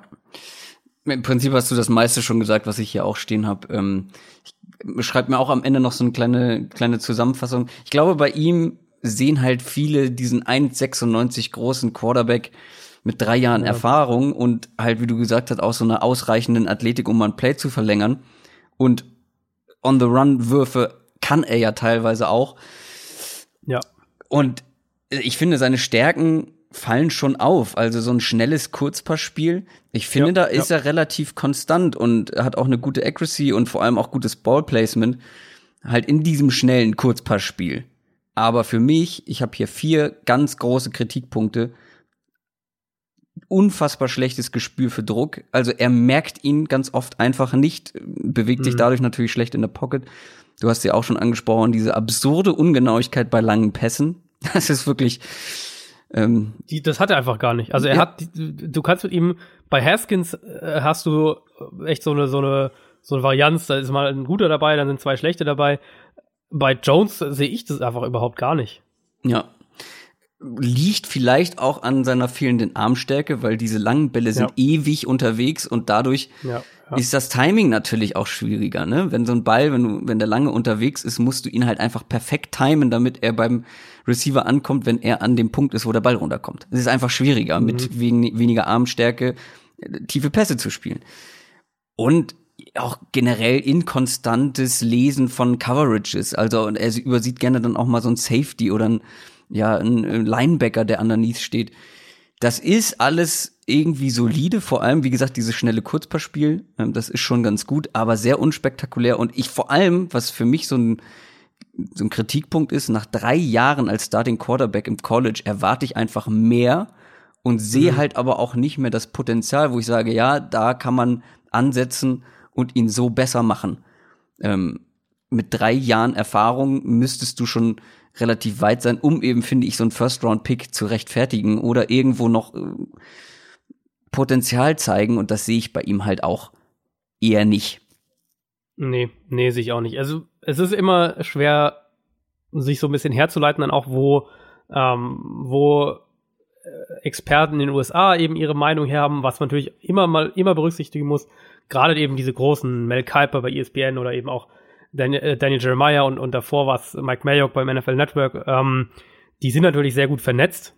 Sprich, die hören dann halt vielleicht auch hier Team X und Y und Z, die mögen den alle echt und, und, ja. und nehmen den in der ersten oder zweiten Runde vielleicht und dann gibt es bei denen natürlich auch so einen kleinen Bump nach oben. Weil dann sagen sie, gut, wenn das Team den so sehr mag, dann äh, schreibe ich den jetzt auch mal so als Zweit- oder Erstrunden-Prospect auf und äh, danach sieht natürlich mein, mein mein Board erstmal besser aus, wenn der hoch gedraftet wurde. Also diesen Aspekt darf man natürlich auch nicht vergessen. Das ist immer so ein bisschen auch ein, ein kleines Theater da drumherum. Was bei, bei äh, Daniel Jones man eben einfach, also du hast jetzt auch noch ein paar Sachen gesagt, die ich auch noch auf dem Zettel stehen hatte. Ähm, gerade eben dieses, diese Maße.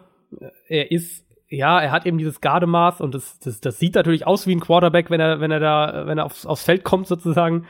Aber ich habe bei mir echt aufgeschrieben, dass ich den als Career Backup so ein bisschen ähm, so ein bisschen sehe, wenn ich jetzt eine Prognose abgeben muss, wo der in fünf, sechs Jahren ist. Er bekommt auch noch mal so ein bisschen einen, glaube ich, einen kleinen Boost in, für viele für viele Experten, weil er unter David Cutcliffe, Cutcliffe gearbeitet hat, der der Coach von Duke, der ist ein äh, ja erwiesenermaßen ein sehr sehr guter Quarterbacks-Coach, aber wie du auch gesagt hast, drei Jahre Starter im College. Jetzt ist er nach seinem dritten Jahr, er hat ja auch, glaube ich, überlegt, ob er überhaupt in die N F L gehen soll.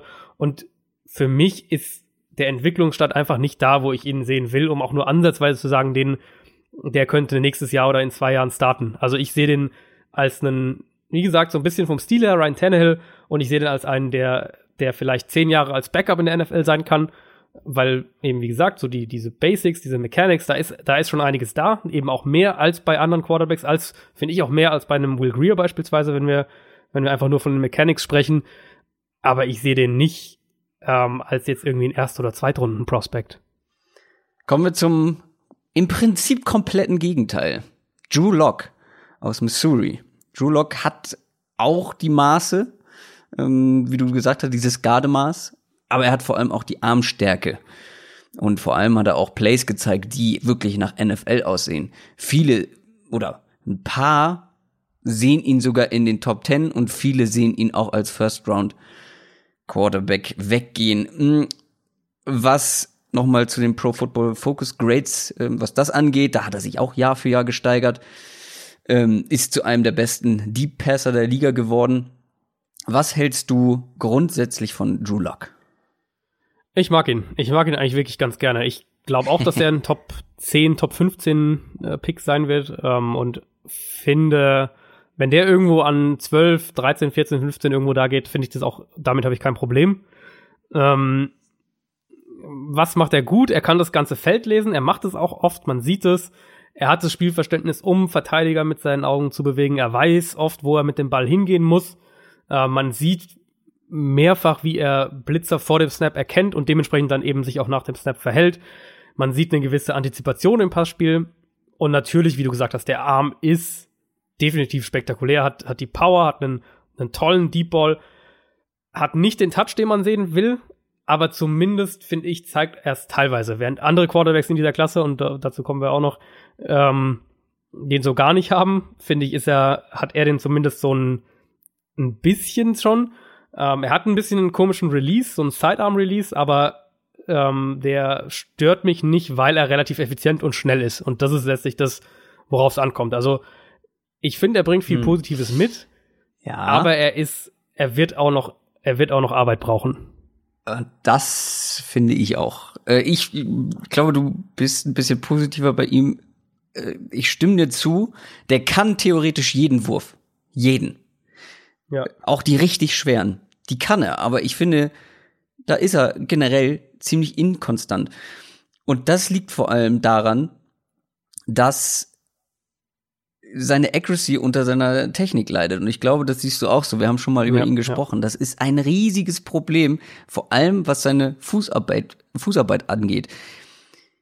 Also es gibt kaum Würfe, wo er so richtig in den Wurf reingeht. So nennt man das, ja. glaube ich, im Fachjargon. Also wo er sich wirklich, wo er in diesen Wurf sich reinstellt und dann mit dem ganzen, der ganzen Rotation seines Körpers plus seinen starken Arm, den er ja zweifelsohne hat, wirft. Das passiert so gut wie nie. Und wenn dann Druck dazu kommt, dann wird's richtig wild. Also dann siehst du ganz viele Plays, wo er nach hinten taumelt, quasi, ich habe es Taumeln bei mir mhm. genannt, in Anführungszeichen. Er taumelt dann so zurück, geht überhaupt nicht mehr in seinen Wurf. Und dann kann sein Arm das manchmal auch nicht mehr oder oft auch nicht mehr retten. Also diese, diese typischen Backfooted-Würfe, wo er wirklich auf dem Hinterfuß steht und dann wirft. Und das selbst, wenn nur wenig Druck da ist. Es gibt so einige Plays, wo dann so ein bisschen er merkt, oh, da könnte jetzt gleich Druck kommen, dann wackelt er schon mal mit nach hinten und dann wirft er so einen Ball. Da gibt's wirklich, wirklich abenteuerliche Plays zu sehen ähm, in seinem Tape. Und das halte ich dann für ein großes Problem. Ähm, was noch dazu kommt, ist halt auch wieder diese Entscheidungen, die er trifft. Ähm, also, dass er dann ganz oft wirklich Würfe halt eben gegen Druck nimmt, wo man sagt, wirf ihn doch einfach weg. So, und da gibt's ein paar Interceptions, die so passiert sind. Darunter leidet, wie ja, gesagt, auch ja. seine Accuracy, die ich für ziemlich inkonstant halte. Und was ich hier auch stehen habe, nimmt Würfe, die er nicht nehmen sollte und wirft nicht, wenn er werfen könnte. Das ist mir so ein paar Mal aufgefallen. Das Talent ist auf jeden Fall da mit dem Arm und alles, was du auch schon genannt hast. Vor allem, was, was Deep Ball Genauigkeit angeht, das ist da, da ist er richtig, richtig gut. Ähm, aber irgendwie muss man seine seine Technik, seine Fußarbeit und die Entscheidungs, wie nennt man denn das, seine Entscheidungs äh, Decision Making Decision Making, das muss man irgendwie in den Griff bekommen und dann ist das spannend. Aber ich sehe halt dieses große Problem, also was der mit seinen Füßen da teilweise macht und wie er so nach hinten taumelt, ha, gefällt mir nicht. Ja, also für mich ist es da eben der Punkt. Ich glaube, ich sehe ihn positiver, weil ich schon finde, dass man dass man sieht, dass es kann, also dass es für mich schon relativ nicht relativ häufig, aber oft genug gemacht hat, dass ich sehe, dass er es kann. Ähm, man sieht es häufiger bei College-Quarterbacks, die eben einen sehr, sehr guten Arm haben, dass sie sich darauf sehr, sehr verlassen und ihre, ihre Technik, ihre Mechanics, ihre Wurfbewegung mhm. dadurch vernachlässigen. Und in die Kategorie gehört für mich noch Drew Lock auch rein. Ich glaube aber, dass dadurch, dass ich, also ich zumindest den Eindruck habe, dass er die, die Beinarbeit an sich, dass er weiß, wie es geht, um das mal ganz platt zu sagen, dass man ihm beibringen kann, dass auch ähm, sich darauf noch mehr zu verlassen und sich nicht nur auf seinen Arm zu stützen und eben die Armstärke mehr zu nutzen, wenn er eben aus der Pocket raus muss und wenn er improvisieren muss. Ähm, er tritt nicht konstant in seine Würfe, das sehe ich genauso. Er wirft viel eben vom Backfoot, er wirft viel Würfe, die er nicht werfen sollte. Dieses, dieses Backpedaling, dass er da irgendwie so zurückweicht, ähm, ist mir vor allem eben aufgefallen, wenn er aus, aus mehreren Richtungen Druck hat. Also wenn er einen, vor allem wenn eben Druck über die Mitte kommt, dann weiß er oft nicht so genau, wie er damit umgehen soll, war so mein Eindruck. Das liegt, denke ich, auch damit, oder, oder hängt auch damit zusammen, ähm, dass die Offense eine sehr, sehr, ihm eine sehr klare Struktur gegeben hat. Also, dass er viel mit Run-Pass-Options, mit Screens, mit, mit Plays, wo er nur ein oder zwei, ein oder zwei Routes lesen musste, arbeiten konnte. Und das hat ihn natürlich, das macht es dir natürlich viel leichter. Dann kannst du den Ball auch schneller loswerden und, und all diese Sachen. Generell hatte ich den Eindruck, wenn das wenn das mit Pressure zu tun hat, ist das nicht zwangsläufig, so wie bei anderen Quarterbacks, gleich ein, ein Todesurteil, sondern es ist immer so ein bisschen die Frage, wo er aus, wohin er ausweichen kann. Wenn er zur Seite rausrollen kann und, und den Ball dann ähm, seine Armstärke quasi nutzen kann, um eben einen Pass so on the run zu werfen, dann ähm, macht er auch teilweise Big Plays gegen, gegen Pressure, auch gegen den Blitz, hat echt auch einige richtig gute Plays.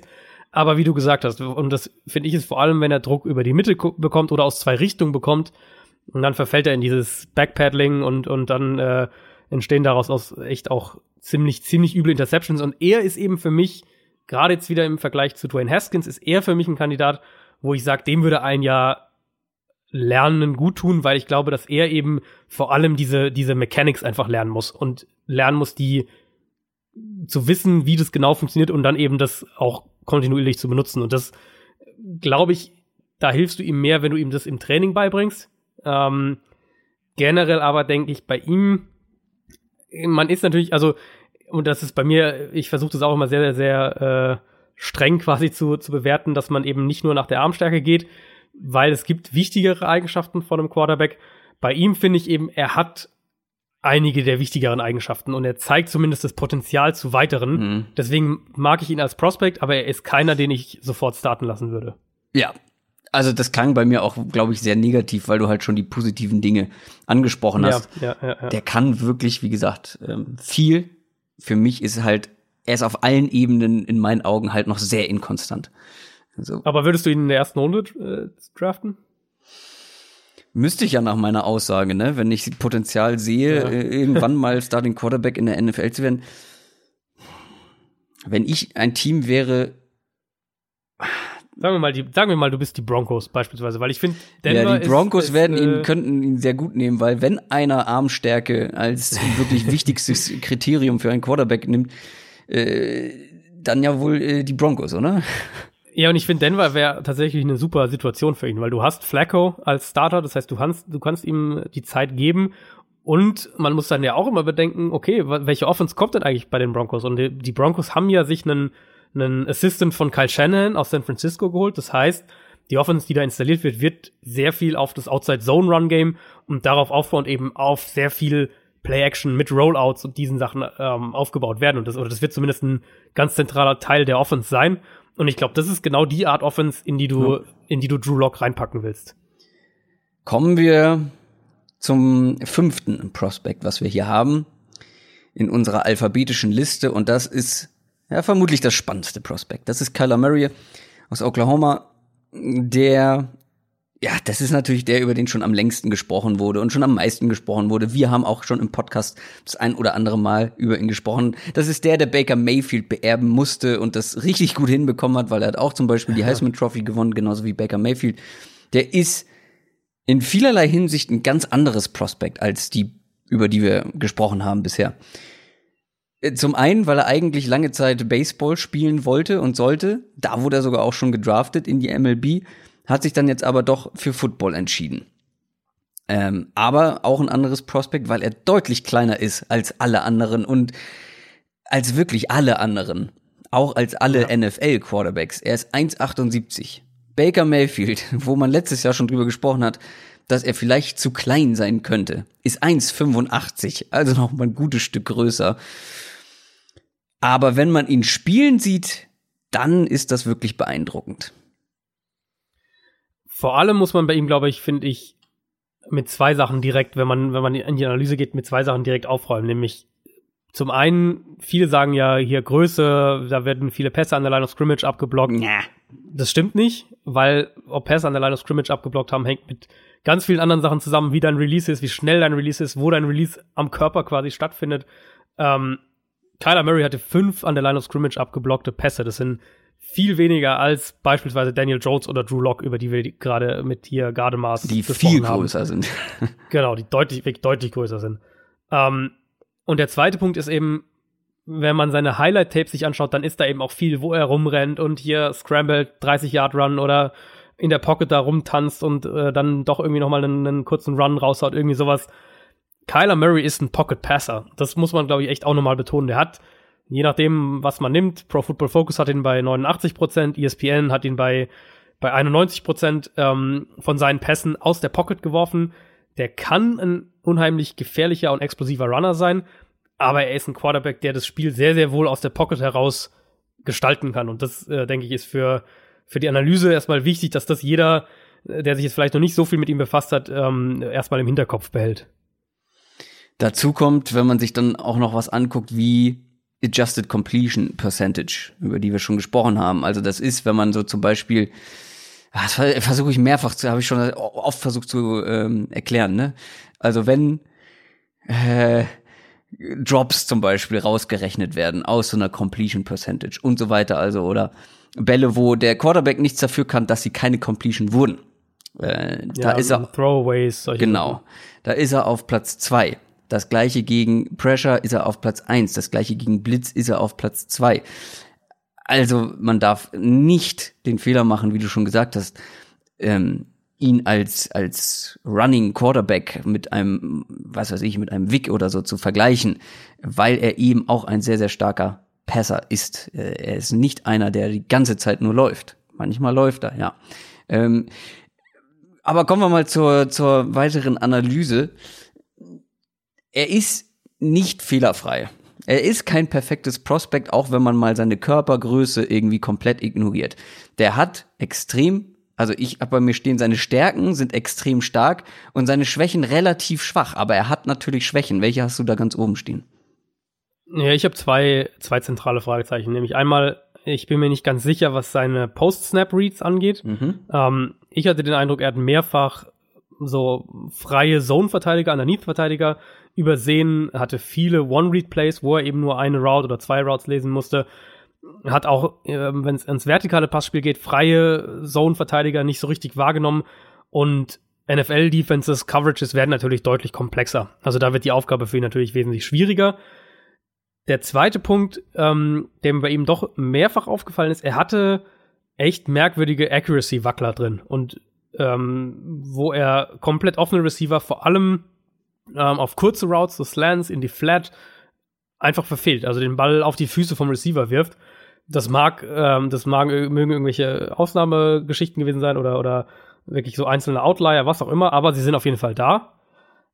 Ansonsten finde ich, ist bei ihm echt, es gibt nicht so wahnsinnig viel zu kritisieren. Also Antizipation könnte ein bisschen konstanter sein. Ähm, Ich würde noch ein kleines Fragezeichen dahinter setzen wollen, wie er sich, wie er sich schlägt, wenn er, wenn er eben deutlich mehr Pressure als im College sieht. Also im College muss man einfach dazu sagen, er hatte eine sehr, sehr gute Offensive Line. Ähm, er hat in einer Conference gespielt, die, wo die allermeisten Defenses nicht gut sind, um es mal so auszudrücken. Äh, er hat sehr, sehr viel ähm, gegen einen Drei-Man-Rush gespielt. Also Defenses haben ihn vergleichsweise wenig mit eben mit vielen Pass-Rushern angegriffen, sondern haben eben mehr Spieler in Coverage fallen lassen, auch um ihn eben als Runner zu stoppen. Also er hat so ein bisschen, finde ich, er wurde noch nicht so so richtig krass herausgefordert in den allermeisten mhm. Spielen und es wird in der N F L natürlich ganz, ganz anders sein. Aber ich finde trotzdem, wenn wir das eben gerade auch mit den anderen Top-Quarterbacks jetzt in, in dieser Klasse, oder die so gemeinhin als die Top-Quarterbacks gelten, vergleichen, dann ist es schon relativ viel Klagen auf hohem Niveau. Ja, deswegen meinte ich auch, seine Schwächen sind n- relativ ja. schwach. Was ich bei ihm halt so krass finde, wir müssen es ja dann auch ganz objektiv analysieren. Auch er hat erst ein Jahr Erfahrung als Starting Quarterback. Ja. Ich glaube, ja. dass auch da, vor allem was Coverages lesen und so weiter, dass da noch Potenzial nach oben ist. Ja, er bringt vielleicht nicht den Football-I Q mit, das Football-Verständnis mit wie ein Dwayne Haskins, das er jetzt auch schon hat. Trotzdem macht Erfahrung ja, was das angeht, noch extrem viel aus. Ja, also man sagt ja, ja und, immer, und er zeigt ja auch, hm? ja. ja. Man sagte zum Beispiel bei Tom Brady, ja, der hat jede Coverage schon gesehen. Den kannst du kaum ja. noch überraschen. Ja, ja. aber ein äh, Typ, der ein Jahr im College gestartet hat, den überraschst du mit mit mit kleinen mit kleinen Veränderungen, mit kleinen Sachen, die du pre-Snap eben nicht siehst. Und ich glaube, ja. dass man sich da noch entwickeln kann. Ich finde halt, dass er, was seinen Arm angeht, was seine Technik angeht und eben seine Athletik angeht, so viel mitbringt, was es was dazu führt, dass er unglaublich schwer zu verteidigen ist. Also, ja, du kannst ihn versuchen, unter Druck zu setzen. Aber wenn der Typ scrambled, dann musst du ihn aber auch erstmal erwischen, weil er ist unfassbar schnell, unglaublich beweglich, kann on the run richtig gut werfen, eben weil er auch so einen starken Arm hat. Also durch diese Athletik bringt er halt eben eine Ebene ins Spiel, die super schwer zu verteidigen sein ist. Was mir halt auch noch aufgefallen ist, er scrambled teilweise viel zu schnell. Also da gibt's dann mal ein bisschen Druck und schon ja. läuft er los und auch manchmal ja auch ein bisschen blind. Deswegen glaube ich, dass er da auch ein paar unnötige Sacks kassieren will, weil er dann in, in den Verteidiger reinläuft sozusagen. Das kann passieren. Und ja, der wird, glaube ich, die ein oder andere richtig böse Interception, richtig hässliche Interception werfen. Auch gerne mal zu einem Linebacker, den er halt übersieht. Trotzdem, das Big-Play-Potenzial sowohl durch die Luft als auch am Boden ist riesig. Und wie gesagt, ich glaube, dass da auch noch Potenzial, was das Football-Verständnis angeht, ja, der hat sich jetzt in den ein, in einigen Interviews nicht als hochintellektueller, super cleverer Typ dargestellt, sage ich mal so. Äh, trotzdem gibt's ja da auch noch Entwicklungspotenzial und wenn du Erfahrung sammelst, wirst du halt in solchen Bereichen besser. Und was man bei ihm natürlich auch noch sagen muss, das nennt man ja gerne auch mal als Kritikpunkt bei anderen Quarterbacks, deswegen auch bei ihm, natürlich hat ihm das geholfen, das Scheme und dass er halt zwei kommende N F L-Receiver im Team hatte ja, mit Marquise ja. Brown und und Lamb ja auch, der jetzt zwar dieses Jahr noch nicht dabei ist, aber der ja auch ein unglaublich guter Receiver ist. Das ja. hilft natürlich einem College-Quarterback.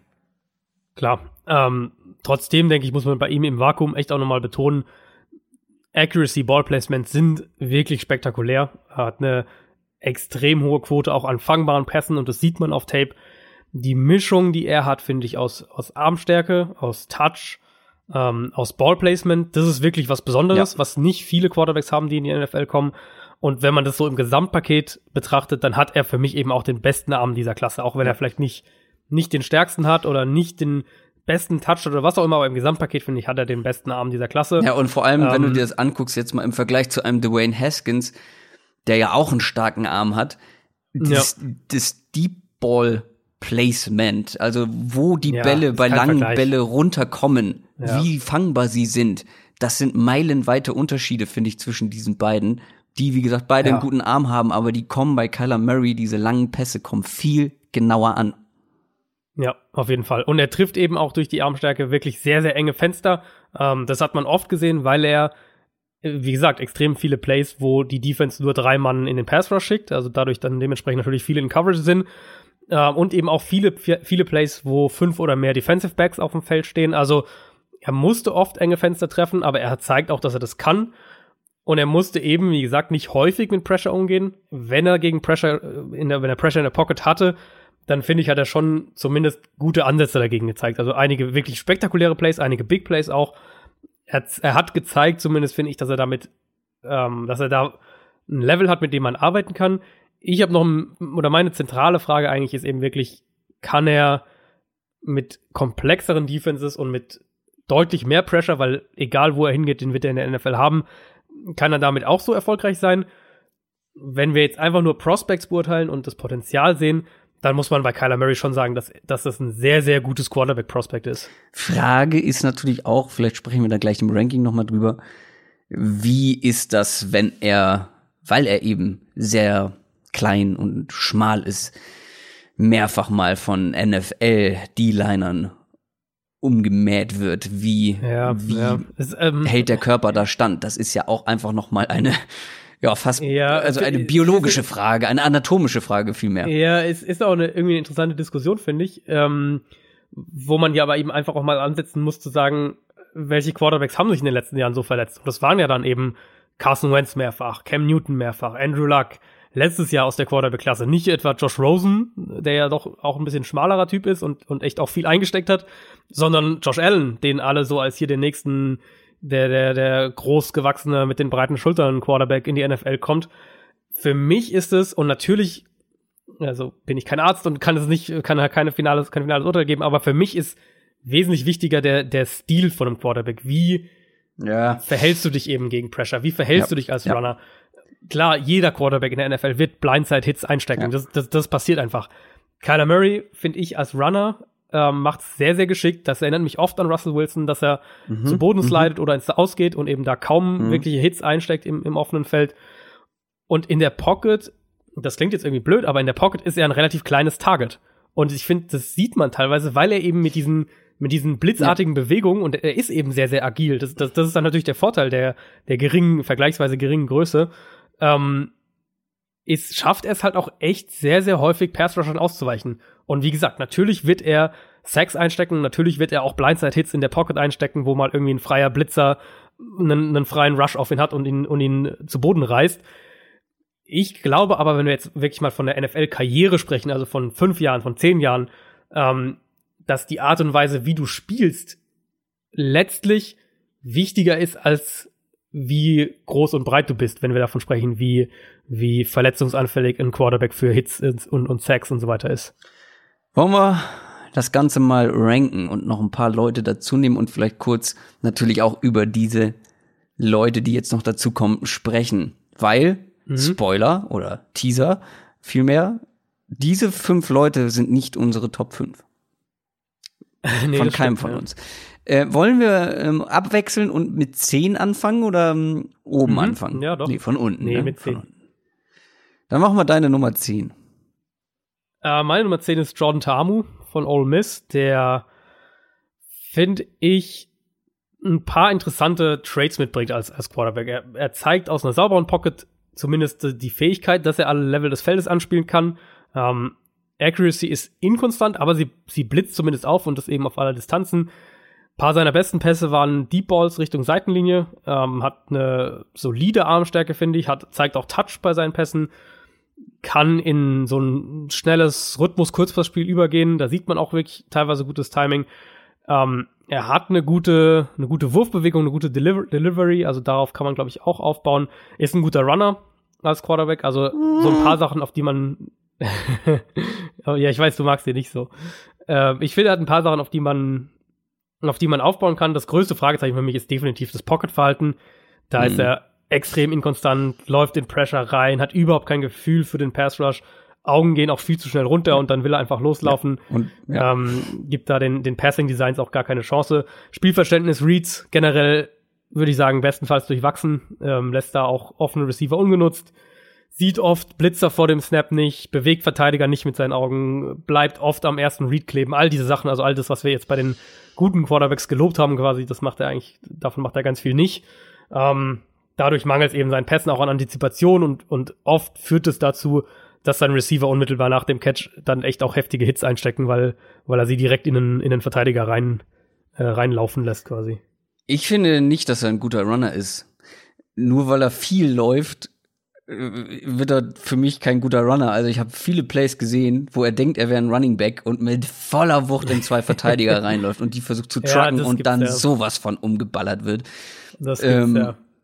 Ich finde bei ihm sehr gut seine Armstärke. Also da kommt, das kommt ordentlich mit Zip, das Ganze, wie man so schön sagt. Mhm. Also die Bälle kommen mit ganz schön viel Power, aber ja, alles, was du negativ angesprochen hast, stimme ich zu. Er hat es bei mir nicht ja. in die Top zehn geschafft, ähm, obwohl da schon Potenzial aufblitzt, aber er wirkt nicht gerade wie der cleverste mit dem größten Football-Verständnis.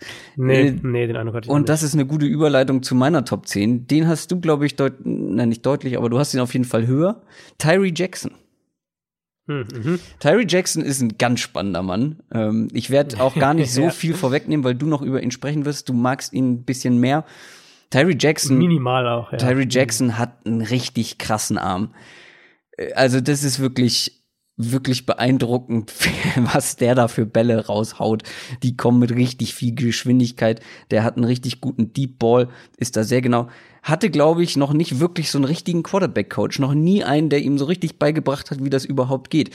Deswegen ist seine Technik sehr, sehr roh. Seine Genauigkeit natürlich, wenn du keine konstante Technik hast, hast du keine gute oder konstante Genauigkeit. Hat, wie ich finde, gar keinen Touch. Also der weiß gar nicht, was Touch nee, ist. Hat er nicht. Ähm, der haut die immer raus. Die kommen immer rausgeballert. Äh, dazu kommt, was ich bei ihm, also er wäre fast bei mir aus den Top zehn gefallen. Seine Entscheidungen dauern einfach viel zu lange. Hat teilweise mhm. überhaupt keinen Druck, spielt in einem, wo hat er noch gespielt? Ich habe es mir nicht aufgeschrieben. Buffalo. In Buffalo. Hat relativ, ähm, ja, überschaubare Konkurrenz gehabt. Hatte dadurch ziemlich viel Zeit in der Pocket. Aber wenn er, wenn er mal Druck bekommen hat, auch wenig Gefühl. Pocket Movement, Ball Security, quasi nicht vorhanden, wie ich finde. Aber dieser Arm, diese Deep Balls, ähm, und er ist sehr groß, ist ähm, sehr athletisch, ist auf jeden Fall ein langfristiges Projekt, ähm, weil dem musst mhm. du einiges beibringen, aber er bringt halt auch viel körperlich mit, ne, was ihn zu einem interessanten Prospect halt macht oder zu einem interessanten Projekt. Ja, das ist halt genau der Punkt. Also du musst ihn, äh, du musst ihn als Passer eigentlich fast komplett formen, gewissermaßen. Ähm, es wird aber garantiert einen N F L-Coach geben, der den sich anschaut und sagt, da sind alle Tools vorhanden, aus dem kann ich was machen. So, ja. Er ist eine komplette Quarterback-Wildcard, finde ich. Er ist wahnsinnig roh und und ich weiß nicht, ob du aus ihm noch einen N F L-Passer formen kannst. Ich habe ehrlich Zweifel. Also ich äh, bin da nicht nicht wahnsinnig optimistisch.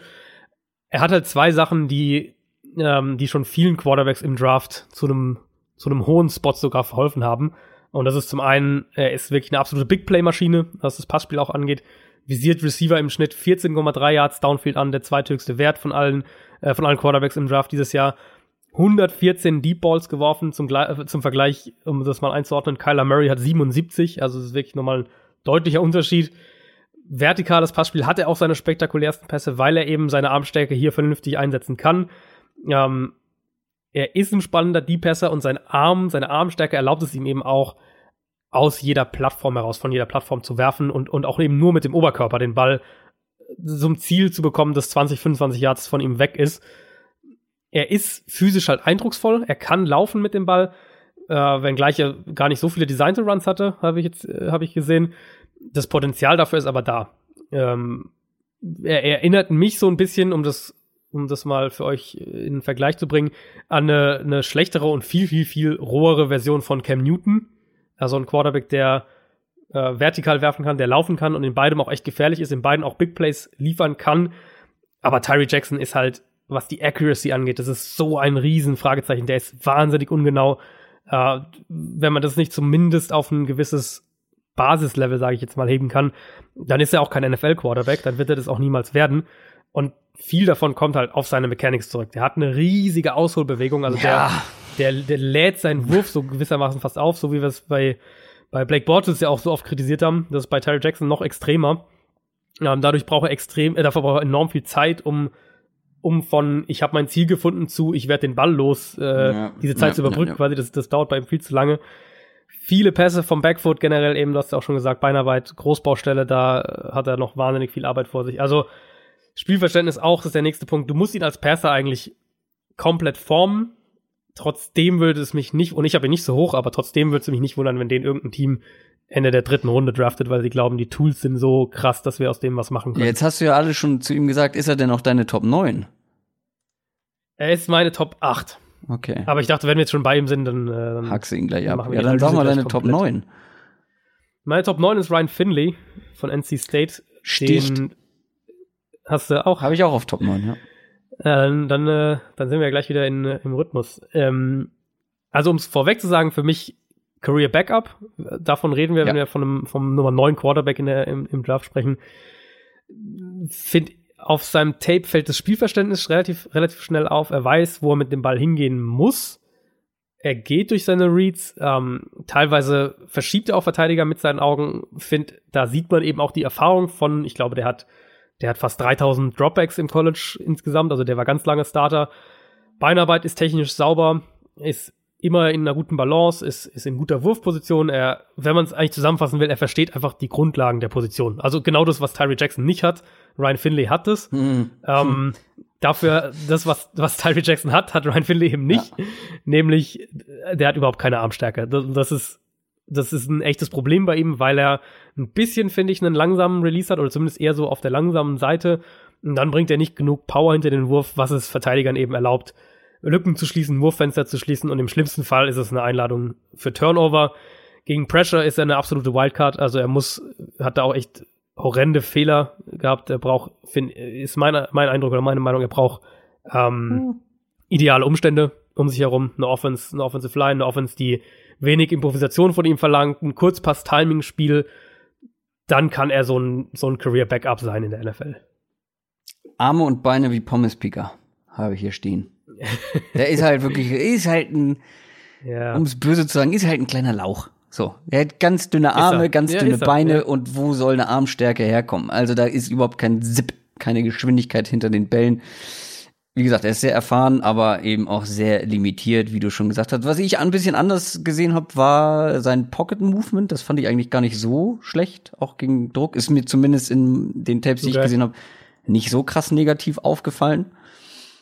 Ähm, ja, aber wie gesagt, der kann, also im Kurzpassspiel finde ich den ganz, ganz in Ordnung. Der hat ganz viel Gefühl in seinen Würfen. Also, wie du schon sagst, was Tyree Jackson so überhaupt nicht hat. Ich finde so, diese Touchpässe, ähm, finde ich sehr schön bei ihm.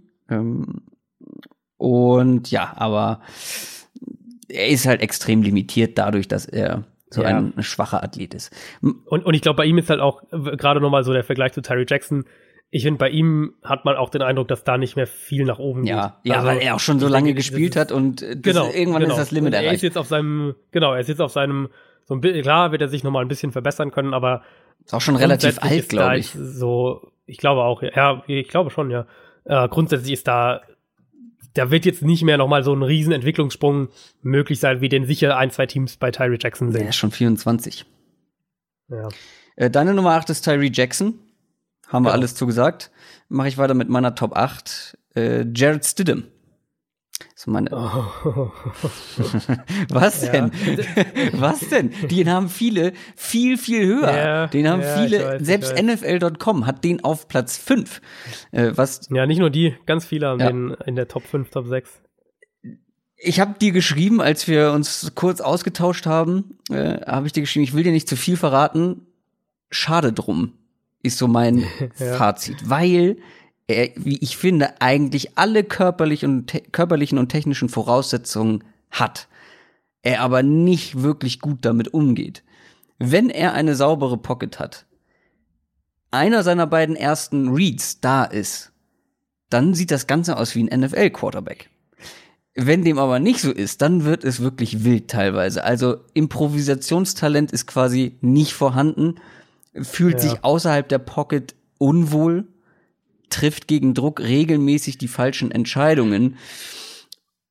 Trotzdem habe ich ihn mit in den Top Ten, weil, wie gesagt, die Voraussetzungen eigentlich, sowohl körperlich als auch technisch, das sieht teilweise echt richtig gut aus. Ähm, hat ein gutes Timing, wenn er im Rhythmus ist, wenn er, wie gesagt, seinen ersten Read hat, seinen zweiten Read hat, dann sieht das echt gut aus. Technisch auf einem sehr hohen Level, mit einer sauberen Pocket, alles schön und gut. Aber alles, was darüber hinausgeht, ist wirklich wild. Äh, deswegen habe ich ihn tiefer als viele andere. Du hast ihn nicht mal in den Top Ten. Ich habe ihn mit in die Top Ten genommen, ja. weil ich, ähm, ja, das, wie gesagt, das technische und körperliche Potenzial schon sehe bei ihm. Ähm, ich war bei ihm brutal enttäuscht, muss ich ehrlich sagen. Ist auch wieder so ein bisschen der Fall, wo man, wo ich relativ wenig vorher wusste zu ihm, aber halt so eine, natürlich ihn eben auch in vielen Rankings, wie du schon gesagt hast, so Top fünf, Top sechs haben den ganz viele als ihren Nummer fünf, Nummer sechs Quarterback. Ich habe ihn nicht mal in meiner Top zehn. Für mich ist er so der Nummer elf, Nummer zwölf ähm, Quarterback in dieser Klasse. Mein Eindruck einfach war, was du jetzt teilweise ja auch schon so gesagt hast und angedeutet hast, er braucht absolut perfekte Umstände um sich herum. Wenn er eben Zeit hat und der erste oder zweite Read offen ist, steht bei mir ganz genauso, dann sieht man auch das Ballplacement, dann hat er auch hier und da tolle Pässe, Aber das reicht mir halt als Basis bei ihm einfach nicht, weil insgesamt, wenn ich auf sein ganzes Tape schaue, ähm, dann mag ich das Ballplacement überhaupt nicht, ist oft so leicht daneben, Accuracy ist unglaublich inkonstant, ich sehe nicht die Antizipation, die ich eigentlich gerne sehen würde. Er hat, in meinen Augen hat er riesige Probleme mit Pressure, die, die Augen gehen da ganz schnell runter bei ihm, er gibt Plays ganz schnell auf, ähm, wirft üble Pässe, hat da echt auch richtig, richtig brutale Fehler gegen Pressure. Teilweise habe ich echt den Eindruck, dass er, dass er in Panik verfällt. Na, weiß oft eben überhaupt nicht, was er überhaupt machen soll, wenn er aus der Struktur des Plays raus muss. Pocket Awareness generell bei ihm ein echtes Problem, kassiert viele selbstverschuldete Sacks. Also bei, bei ihm hat ich echt den, also der fällt für mich so ein bisschen so ein bisschen in die, in die Ryan Finley Kategorie, der könnte ein Career Backup sein, aber bei Finley sehe ich eben, was die Mechanics angeht, noch mehr. Und bei Stidham habe ich unterm Strich echt nicht genug gesehen, was oder nicht ansatzweise das gesehen, was ich mir vorher erhofft hatte, und auch nicht genug, dass ich den ähm, in, in, in, im Draft, wenn ich vielleicht in der siebten Runde, dann würde ich ihn vielleicht nehmen, aber ja, dass ich den ernsthaft draften würde. Ja, ich glaube, der geht früher. Ich glaube, der geht deutlich, der geht auf jeden deutlich, Fall deutlich früher. Ich glaube auch. Ich, ich denke, der geht in der fünften Runde irgendwann. Ich bin sehr gespannt. Ähm, aber es gibt welche, da hast du mehr gesehen, zum Beispiel bei deiner Top sieben wahrscheinlich. Ähm, genau, ja, wir kommen jetzt dann natürlich so langsam auch in die äh, Regionen, die wir schon analysiert haben. Meine Nummer sieben ist Will Grier, den wir ganz am Anfang besprochen haben. Also man äh, muss dazu ja, sagen, ich, wir ich, kennen ich, unsere Rankings gegenseitig nicht. Wir genau, haben uns nee, hin und ja. wieder mal ausgetauscht, was wir von dem einen oder anderen halten. Das endgültige ja. Ranking kennen wir aber nicht. Ich habe Will Grier auch auf der sieben. Ja, ähm, das Potenzial eben, da sind wir wieder beim Potenzial, ist ja da. Also man sieht ja diese, diese positiven, ähm, man sieht ja diese positiven Plays, man sieht ja diese diese, die Technik, dass er zumindest theoretisch weiß, wie es funktioniert. Ich, also bei mir jetzt, wenn das, wenn das jetzt so sieht, Tyree Jackson auf acht und Will Grier auf sieben, zwischen den beiden sehe ich eine ziemliche, eine ziemliche Lücke. Mhm, also ja. Da finde ich, muss man schon auch ähm, unterteilen, genau wie ich auch zwischen meiner Top drei und dem Rest eine ziemliche Lücke sehe. Grier aber, finde ich, kann ein spannendes Prospect sein, wenn du den so in der fünften Runde irgendwo draftest und ihm dann eben ein, zwei Jahre Zeit gibst. Wenn der, wenn er in so eine Situation kommt, guten Quarterback-Coach bekommt, einen klaren Starter vor sich hat, äh, wer weiß. Also dann könnte ich mir bei ihm echt auch vorstellen, dass er sich noch zu was, zu was entwickelt, was ich bisher auf Tape nicht, ähm, zumindest nicht konstant genug gesehen habe. Ja. Im Moment ist er für mich der Nummer sieben Quarterback. Für mich auch. Ähm, dazu muss ich sagen, auch da ist bei mir eine Lücke, ja, wie du auch äh, schon gesagt hast. Bei mir ja. ist dann später noch eine Lücke, kündige ich schon mal an, zwischen der Top zwei und dem Rest. Da sehe ich eine ganz große Lücke. Aber okay. Machen wir weiter mit der um, Top sechs bei dir. Könnte ich mir jetzt vorstellen, dass wir da auch den gleichen haben. Also meine sechs ist dann Daniel Jones. Mm-mm. Ah, okay. Also ich habe ähm, Ich war, wie gesagt, ich bin bei Jones. Jones und Will Grier sind für mich so ein bisschen, die könnten auch andersrum sein im Ranking. Also da ähm, bin ich nicht sehr, da hängt mein Herz nicht sehr dran, ob wer da jetzt an sechs und an sieben steht. Ähm, beides Kandidaten mit Potenzial. Ich finde sogar, Grier hat ein bisschen mehr. Jones ist jetzt im Moment weiter, was seine Technik angeht. Aber da, die sind für mich relativ auf Augenhöhe. Da, da habe ich keinen großen Unterschied zwischen den beiden. Ich habe das gleiche Problem bei meiner Top fünf und meiner Top sechs. Und ich glaube, die Top fünf, also ich glaube, wir haben sie genau umgedreht und da würde ich, okay, das würde ich das blind sein, ja. unterschreiben, weil ich die wirklich hin und her geschoben habe und am Ende relativ emotionslos das jetzt auf äh, sechs und fünf gesetzt habe. Ich habe Daniel Jones auf fünf und Gardner Minshew, den zweiten, mhm. wie er offiziell heißt, äh, auf Platz sechs. Gardner Minshew, mhm. muss man dazu sagen, den hast du so ein bisschen rausgepickt, hast ihn mir ans Herz gelegt und ich war erstmal mhm. sehr begeistert, als ich ihn gesehen habe. Aber dann habe ich immer mehr negative Sachen gesehen, die ihn dann so ein bisschen haben fallen lassen. Ähm, das ist einer der präzisesten College-Quarterbacks in der vergangenen Saison gewesen. Statistisch, aber auch auf Tape, wenn man das sieht. Ein super Gefühl für seine Würfe. Ähm, Auch wenn diese Würfe fast nur über kurz- und mittellange Distanzen gehen. Also ist nicht so, dass er tief nicht kann. Äh, auch da kommen die dann oft super präzise. Ähm, sind aber einige Zeit lang unterwegs. Er wirft nur relativ selten tief. Er find, ja. Ich finde, er hat eine ganz gute Technik, eine ganz gute Beinarbeit, ja. Pocket Movement, das ist alles da. Was mich extrem stört und wo ich auch ein großes Problem sehe, er braucht teilweise viel zu lange, um eine Entscheidung zu treffen. Und trifft dann manchmal auch eine absolut falsche. Vor allem, wenn er viel Zeit mhm. hat, sich zu entscheiden. Ja, ähm, ja. Das sehe ich als ganz großes Problem. Da denkst du, ja, mach mal, mach irgendwas, lauf los oder wirf ihn weg oder wirf ihn irgendwo hin, mach irgendwas. Er steht dann teilweise wirklich da, hoppelt da rum, guckt, guckt, guckt, guckt, guckt und dann macht er irgendwas. Ähm, er scrambled wirklich sehr selten und wie ich finde, zu selten für mein Empfinden, ähm, weil ist nicht so, dass er jetzt todeslangsam ist. Er könnte das manchmal machen, wo ich denke so, guck doch mal, da, du kannst jetzt einfach loslaufen, du hast Platz, du hast Platz, aber er macht es nicht. Äh, und dann dazu kommt, die Armpower ist wirklich nicht die größte. Trotzdem glaube ich, das ist einer, der wirklich sehr underrated ist, einfach weil er sehr, sehr präzise ist. Er hat äh, die von mir genannten negativen Eigenschaften, die ihn, wie gesagt, bis auf Platz sechs jetzt bei mir haben fallen lassen, hätte auch Platz fünf werden können, ähm, aber interessanter, interessanter Kandidat, den ich auf jeden Fall beobachten werde und gucken werde, wo er am Ende gelandet ist und wie er sich da so entwickelt. Ja, ich mag ihn sehr. Ich mag ihn wirklich sehr. Ich habe ihn auf Nummer fünf. Ähm, ich, ich melde jetzt auch schon an, dass es einer meiner Sleeper sein wird. Ich, also für mich ist er echt so ein bisschen auch eine Wildcard, das muss man schon auch sagen. Er hat eben nur dieses eine Jahr auf wirklich, auf wirklich hohem, wirklich mit hoher Production, wirklich mit gutem Tape. Die zwei Jahre, die er davor war, wo er noch bei einem anderen Team für einen anderen Coach war, da war er nicht ansatzweise auf diesem Level. Ähm, in der Summe aber, und ich glaube, ich habe von ihm, abgesehen von Kyler Murray, habe ich, glaube ich, von keinem Quarterback mehr Tape jetzt gesehen als von Gardner Minshew. Ähm, in der Summe gefällt mir das, was ich gesehen habe, echt gut. Ich finde, er bewegt sich sehr gut in der Pocket, sehr effizient auch. Er arbeitet schnell durch seine Reads, wo du aber recht hast, er braucht zu lange, um dann eine Entscheidung zu treffen. Also ich habe bei ihm fast den Eindruck, bei gefühlt jedem Play will er unbedingt das ganze Feld lesen, aber braucht dann eben zu lange, um eine Entscheidung zu treffen. Das ist ein bisschen ein Problem. Und die Zeit wird er in der N F L eben nicht bekommen. Genau, die Zeit wird er nicht bekommen. Da muss er schnellere Entscheidungen treffen. Aber eben das Positive da, er, er ist in der Lage, das ganze Feld zu lesen. Und ich finde, er macht das schon fast bei, wie gesagt, bei gefühlt jedem Play. Accuracy, Ballplacements sind teilweise richtig, richtig gut. Ähm, Hat, finde ich, da in der Hinsicht auch einige generell der besten Pässe in der ganzen Draftklasse. Spielverständnis ist sichtbar. Er ist definitiv ein Quarterback, der Verteidiger mit, mit seinen Augen aus dem Weg räumen kann, mit seinen Pumpfakes. Ähm, Pässe kommen mit Antizipation. Ich finde, er spielt relativ unaufgeregt in der Pocket. Er nimmt vor dem Snap eigenständig Umstellungen vor, was man längst auch nicht bei allen College-Quarterbacks sieht. Man hat den Eindruck, das kann man natürlich nicht zu hundert Prozent sagen, aber man hat den Eindruck, oder ich habe den Eindruck, dass er ähm, nach dem Snap Coverages auch versteht. Ja, die Offense lebt sehr, sehr vom Kurzpassspiel und er hat sehr, sehr viele Checkdowns auch. Also oft, wenn er dann nach seinem dritten Read durch ist, dann, dann gibt es am Ende doch den Checkdown zum Running Back.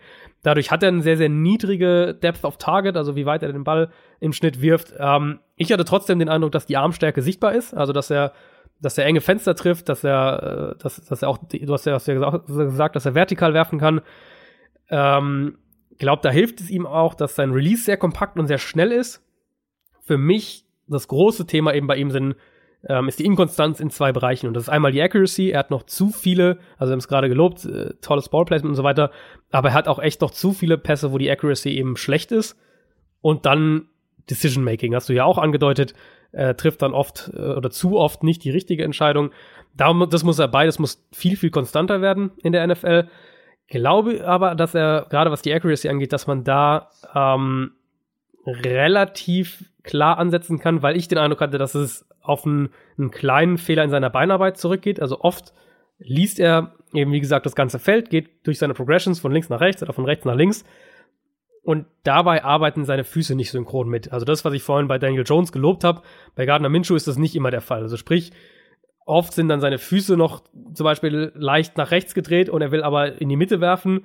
Er ist da halt oft nicht in idealer Position, wenn er den Pass wirft. Und dadurch entstehen zumindest einige oder viele von diesen, von diesen Accuracy-Wacklern, wo er dann, wo er dann inkonstant ist in der Accuracy. Ähm, hatte viele abgeblockte Pässe an der Line of Scrimmage, das muss man vielleicht noch sagen. Ja, aber, weil er klein äh, ist. Das, das, ja, das muss man natürlich auch noch dazu sagen. Das ist aber, er ist wirklich nicht besonders groß, oder? Nee, er, ist, er, er, er sieht ein bisschen aus wie Baker Mayfield, finde ich, von der ja, Statur. Das stimmt. Er ist auch, glaube ich, genauso groß.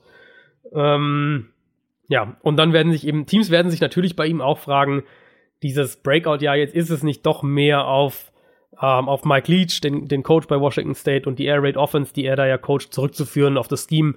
Warum hat es vorher nicht geklappt? Ist es vielleicht ein Leistungssprung jetzt gewesen oder war es wirklich ein One-Hit-Wonder?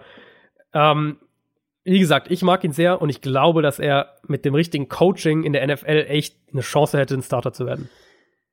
Niemand kann so leidenschaftlich über Mid- und Late-Round-Quarterbacks reden wie Adrian. äh, ich bin ja ein cleveres Kerlchen, deswegen glaube ich, dass wir Platz drei und vier die gleichen Spieler haben und wieder umgedreht. Ja, das habe ich mir auch schon fast, fast gedacht. Dann fang du doch mal an. Ich fange mal an mit, mit was denn? Jetzt mit meiner Top vier, über die haben wir schon gesprochen. Deine vier, weil und genau, das ist mein kleiner, sagen, kleiner Schocker. Das ist mein kleiner Schocker, dass ich Drew Lock nur auf Platz vier habe. Du wirst ihn auf Platz drei haben. Ja, ganz genau, ich habe ihn auf drei. Und ich habe auf Platz drei auch jemanden, den du mir empfohlen hast, den auf jeden Fall nochmal anzugucken. Und ich war wirklich begeistert. Von Brett Rypien. Äh, die Engländer sprechen, sagen ja wirklich nur Rypien im Prinzip. Äh, so klingt das. Äh, Rypien würde ich ihn aussprechen. Da bin ich mhm. mir nicht ganz sicher. Brett Rypien ist ein, wie ich finde, sehr, sehr interessanter Quarterback. Der hat ja. weder die Prototypmaße, noch die beste Athletik, noch irgendwie die krasseste Armstärke. Also viel, was grundsätzlich mal gegen ihn als N F L-Quarterback spricht. Dafür aber ganz viel andere schöne Sachen. Er ist einer der, wie ich finde, präzisesten Quarterbacks der ganzen Klasse. Kann aus der Pocket eigentlich jeden Wurf. Die Armstärke mag vielleicht nicht die beste sein und die wird ihn garantiert in irgendeiner Form limitieren, ja, aber sein Ballplacement, mhm. also wo die Bälle ankommen, übers ganze Feld sind die wirklich so konstant und so konstant gut, das ist wirklich sehr eindrucksvoll. Also tiefe Bälle fallen regelmäßig in kleinste Fenster, wo wirklich nur der Receiver eine Chance hat, den Ball zu fangen. Und dann können die noch so lange in der Luft unterwegs sein, weil er die nicht mit so viel Power rauskriegt. Die können noch so lange unterwegs sein, wenn die trotzdem in dieses kleine Fenster fallen, in diesen kleinen Korb fallen, wo nur noch der Receiver die Arme hinhalten muss. Ja, dann ist es mir doch auch egal, ob der weniger Armstärke hat. Egal ob kurz oder lang, das Timing seiner Pässe ist teilweise so herausragend. Ähm, hinzu kommt eine super Technik und Beinarbeit. Der ist ganz flink, ganz konstant, geht durch seine Reads, ja. ähm, nimmt wenig riskante Würfe, ist da sehr kontrolliert und trifft sehr häufig die richtige Entscheidung, spielt, wie ich finde, sehr, sehr smart. Alles im Allen richtig gute Voraussetzungen und schon sehr weit. Ja, ich finde, dass äh, Rypien und Minshew sind die zwei Quarterbacks, über die ich finde, dass mit Abstand am wenig oder zu wenig gesprochen wird vor dem Draft, weil ich die ähm beide echt gerne mag. Ich habe Rypien eben als, als mein Nummer vier Quarterback. Mechanics, unheimlich gut. Da ist er für mich echt ganz oben in dieser Draftklasse mit dabei. Kompakter Release, ist leicht auf den Füßen, permanent in Wurfposition. Ist eine flüssige Bewegung beim, beim Wurf. Er nutzt seine Beine, sein, seinen Körper insgesamt für den Pass. Das sieht teilweise, finde ich, bei ihm echt lehrbuchhaft aus. Ähm, Accuracy, Ballplacement, hast du ja angesprochen, sind teilweise herausragend. Und ich finde eigentlich, dadurch, dass seine Technik so gut ist, ist es fast immer zumindest funktional. Also diese Diese, diese Wackler, diese, diese Schwankungen, die Gardner Minshew noch drin hat, die hat Brett Rypien n- nicht in seinem Spiel. Er hat da viel, viel weniger so also Accuracy-Fehler noch drin. Spielverständnis finde ich ist auch da. Also, es ist wirklich ein, ein Quarterback, der echt viel mitbringt. Armstärke eben so ein bisschen das, äh, die, die größte Limitierung wahrscheinlich. Ich denke, man sieht's bei, bei, bei ein paar Pässen in enge Fenster. Man sieht's auch bei Pässen wie Outroutes beispielsweise, wo man eben einfach Armstärke braucht. Das erhöht auch eine gewisse Interception-Gefahr, also die ist dann schon auch da. Dazu hat er ein paar Fumbles, wo er ähm, den Pass-Rush nicht richtig erkennt oder, oder nicht richtig lesen kann oder ihn nach dem Snap kein gutes Gefühl dafür hat.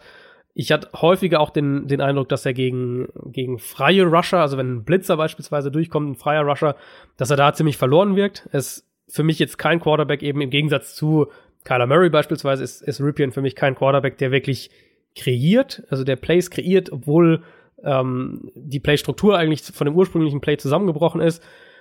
Ich, er braucht gute Umstände, klare Strukturen auch in der Offense, aber dann kann das für mich ein N F L-Starter sein. Und wenn wir jetzt von, wenn ich jetzt sage, bei Daniel Jones, den sehe ich als Career-Backup, dann ist das für mich so ein bisschen das Maximum eigentlich, glaube ich, was ich bei ihm sehe.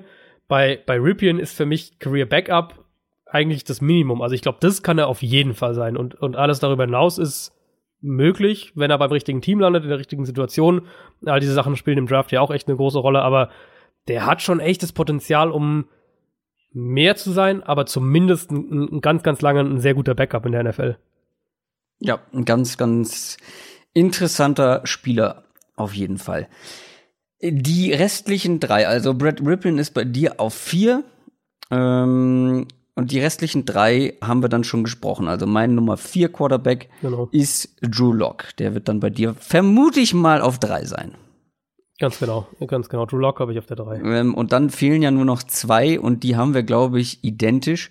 Ähm, ich habe ja vorhin schon angekündigt, zwischen den Top zwei und, den, und dem Rest ist bei mir eine riesengroße Lücke. Mhm. Ich habe aber auch eine riesengroße Lücke zwischen der Top eins und der Top zwei. Habe ich ehrlicherweise, also Riesenlücke ist vielleicht übertrieben, aber ich sehe schon äh, Kyler Murray als, den, klar, als die klare Nummer eins. Ich glaube, so würde ich sagen. Also Riesenlücke wäre jetzt vielleicht übertrieben, weil ich sehe jetzt zwischen, zwischen Will Grier und Tyree Jackson einen echten Monsterabstand. Ähm, den krassen Abstand ist jetzt zwischen, zwischen Murray und Haskins für mich nicht, aber für mich ist Murray die klare Nummer eins, ja.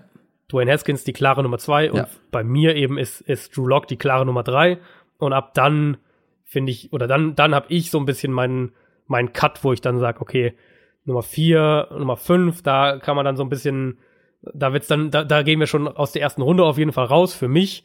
Ähm, und dann eben, wie gesagt, Nummer sieben, Will Grier ja. ist dann so da, wo es endgültig, endgültig äh, abfällt. Ja, ich habe Brett Rypien dann auch, ja noch ein bisschen hochgeschoben an Drew ja. Lock vorbei.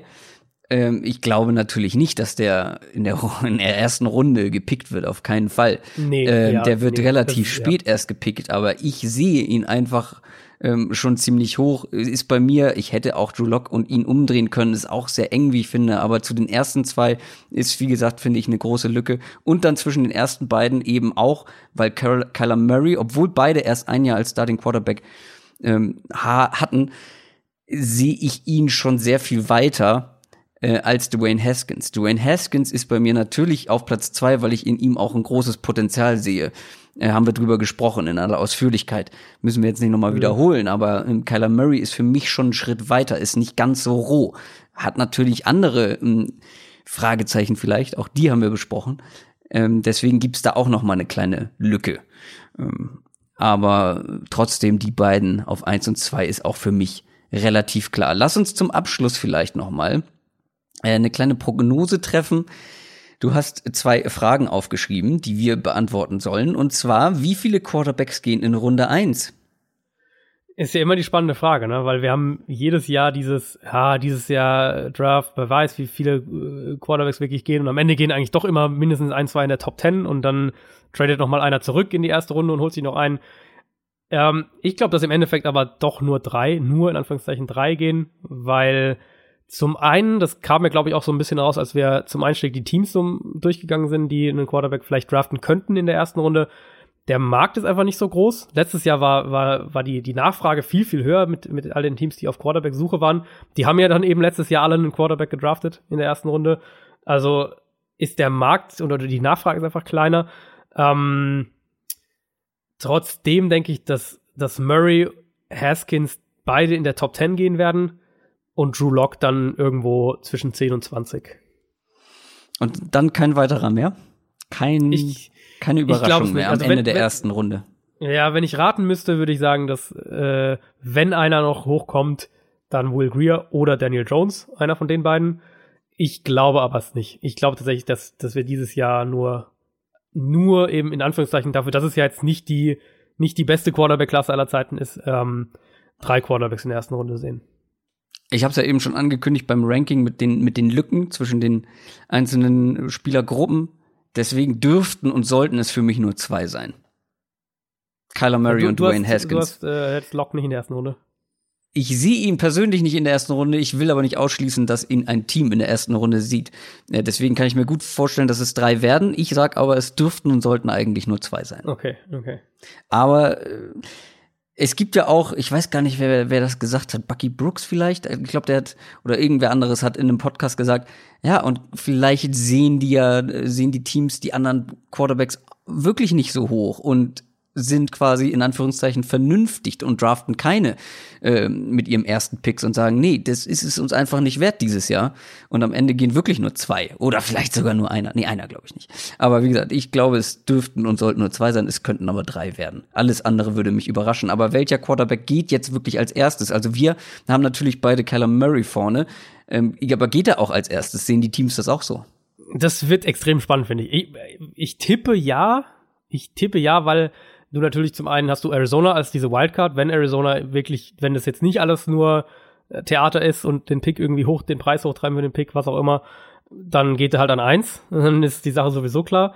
Ähm, ich, es ist natürlich so ein krasser Outlier eben mit der Größe, mit dem, der Offense, aus die er kommt, all das so zusammengewürfelt so ein bisschen wird einige, und ich sage nicht, dass das richtig ist, aber wird einige Front Offices und Head Coaches und G Ms ähm, dazu bringen, ihn nicht hochdraften zu wollen. Also ich kann mir, um mal einfach was in den Raum zu werfen, ich kann mir beispielsweise nicht vorstellen, dass Denver Kyler Murray draftet, weil John Elway würde, nee. glaube ich, keinen Top-Ten-Pick für einen Quarterback, der der historisch klein ist, um es jetzt einfach mal so zu sagen, was ist hier halt einfach so auf, auf die N F L betrachtet, ähm, würde der keinen Top-Ten-Pick verwenden. Deswegen besteht, glaube ich, die Möglichkeit, jetzt mal angenommen, Arizona nimmt ihn nicht, ähm, besteht, glaube ich, durchaus auch die Möglichkeit, dass Haskins der erste Quarterback ist, der vom Board geht, einfach weil Teams in ihm diesen prototypischen Quarterback sehen und ein Team wie die Giants vielleicht dann sagen, okay, dann nehmen wir Haskins als den ersten Quarterback. Ich denke aber, dass es im Endeffekt Murray ist. Ja, ja, ich gehe da, ich gehe da mit. Ähm, die Frage ist halt, wenn zum Beispiel Arizona ihn nicht nimmt, dann, dann wird's schon spannend, ne? An zwei und drei, ähm, ja. da werden keine Quarterbacks gehen, außer es tradet jemand hoch und beispielsweise die Giants traden halt wirklich hoch, dann können sie halt auch Haskins nehmen, ne? Und dann ist Murray schon nicht mehr der Erste. Also ja, das Giants, wird sehr spannend, ja. Giants würde ich auch als, wenn ich jetzt raten müsste, eher, dass die Haskins oder sogar Lock, wer weiß, aber dass die eher einen hm. von den beiden wollen. Keine Angst, wir werden nicht über jede Positionsgruppe einzeln so in die Tiefe gehen. äh, die Quarterbacks sind natürlich was Besonderes und da spricht man dann auch schon mal über so Mid-Round- und Late-Round-Prospects, ähm, die dann auch ganz spannend werden könnte. Wir machen nächste Woche weiter mit Runningbacks und Wide Receiver, oder? Und Tight Ends. Und Tight Ends. Oh Gott, Tight Ends muss ich mir noch angucken. Bei den anderen beiden bin ich schon relativ weit, aber Tight Ends muss ich mir noch zu Gemüte führen. Das war die erste Draft-Preview. Schreibt uns gerne, was ihr von den einzelnen Quarterbacks haltet, was ihr von unseren Rankings haltet. Die werden wir natürlich noch grafisch aufarbeiten und raushauen. Ansonsten kann ich nur sagen, hören wir uns dann nächste Woche wieder, wie gewohnt am Donnerstag zu Downset Talk. Bis dahin, macht's gut. Tschüss. Ciao, ciao.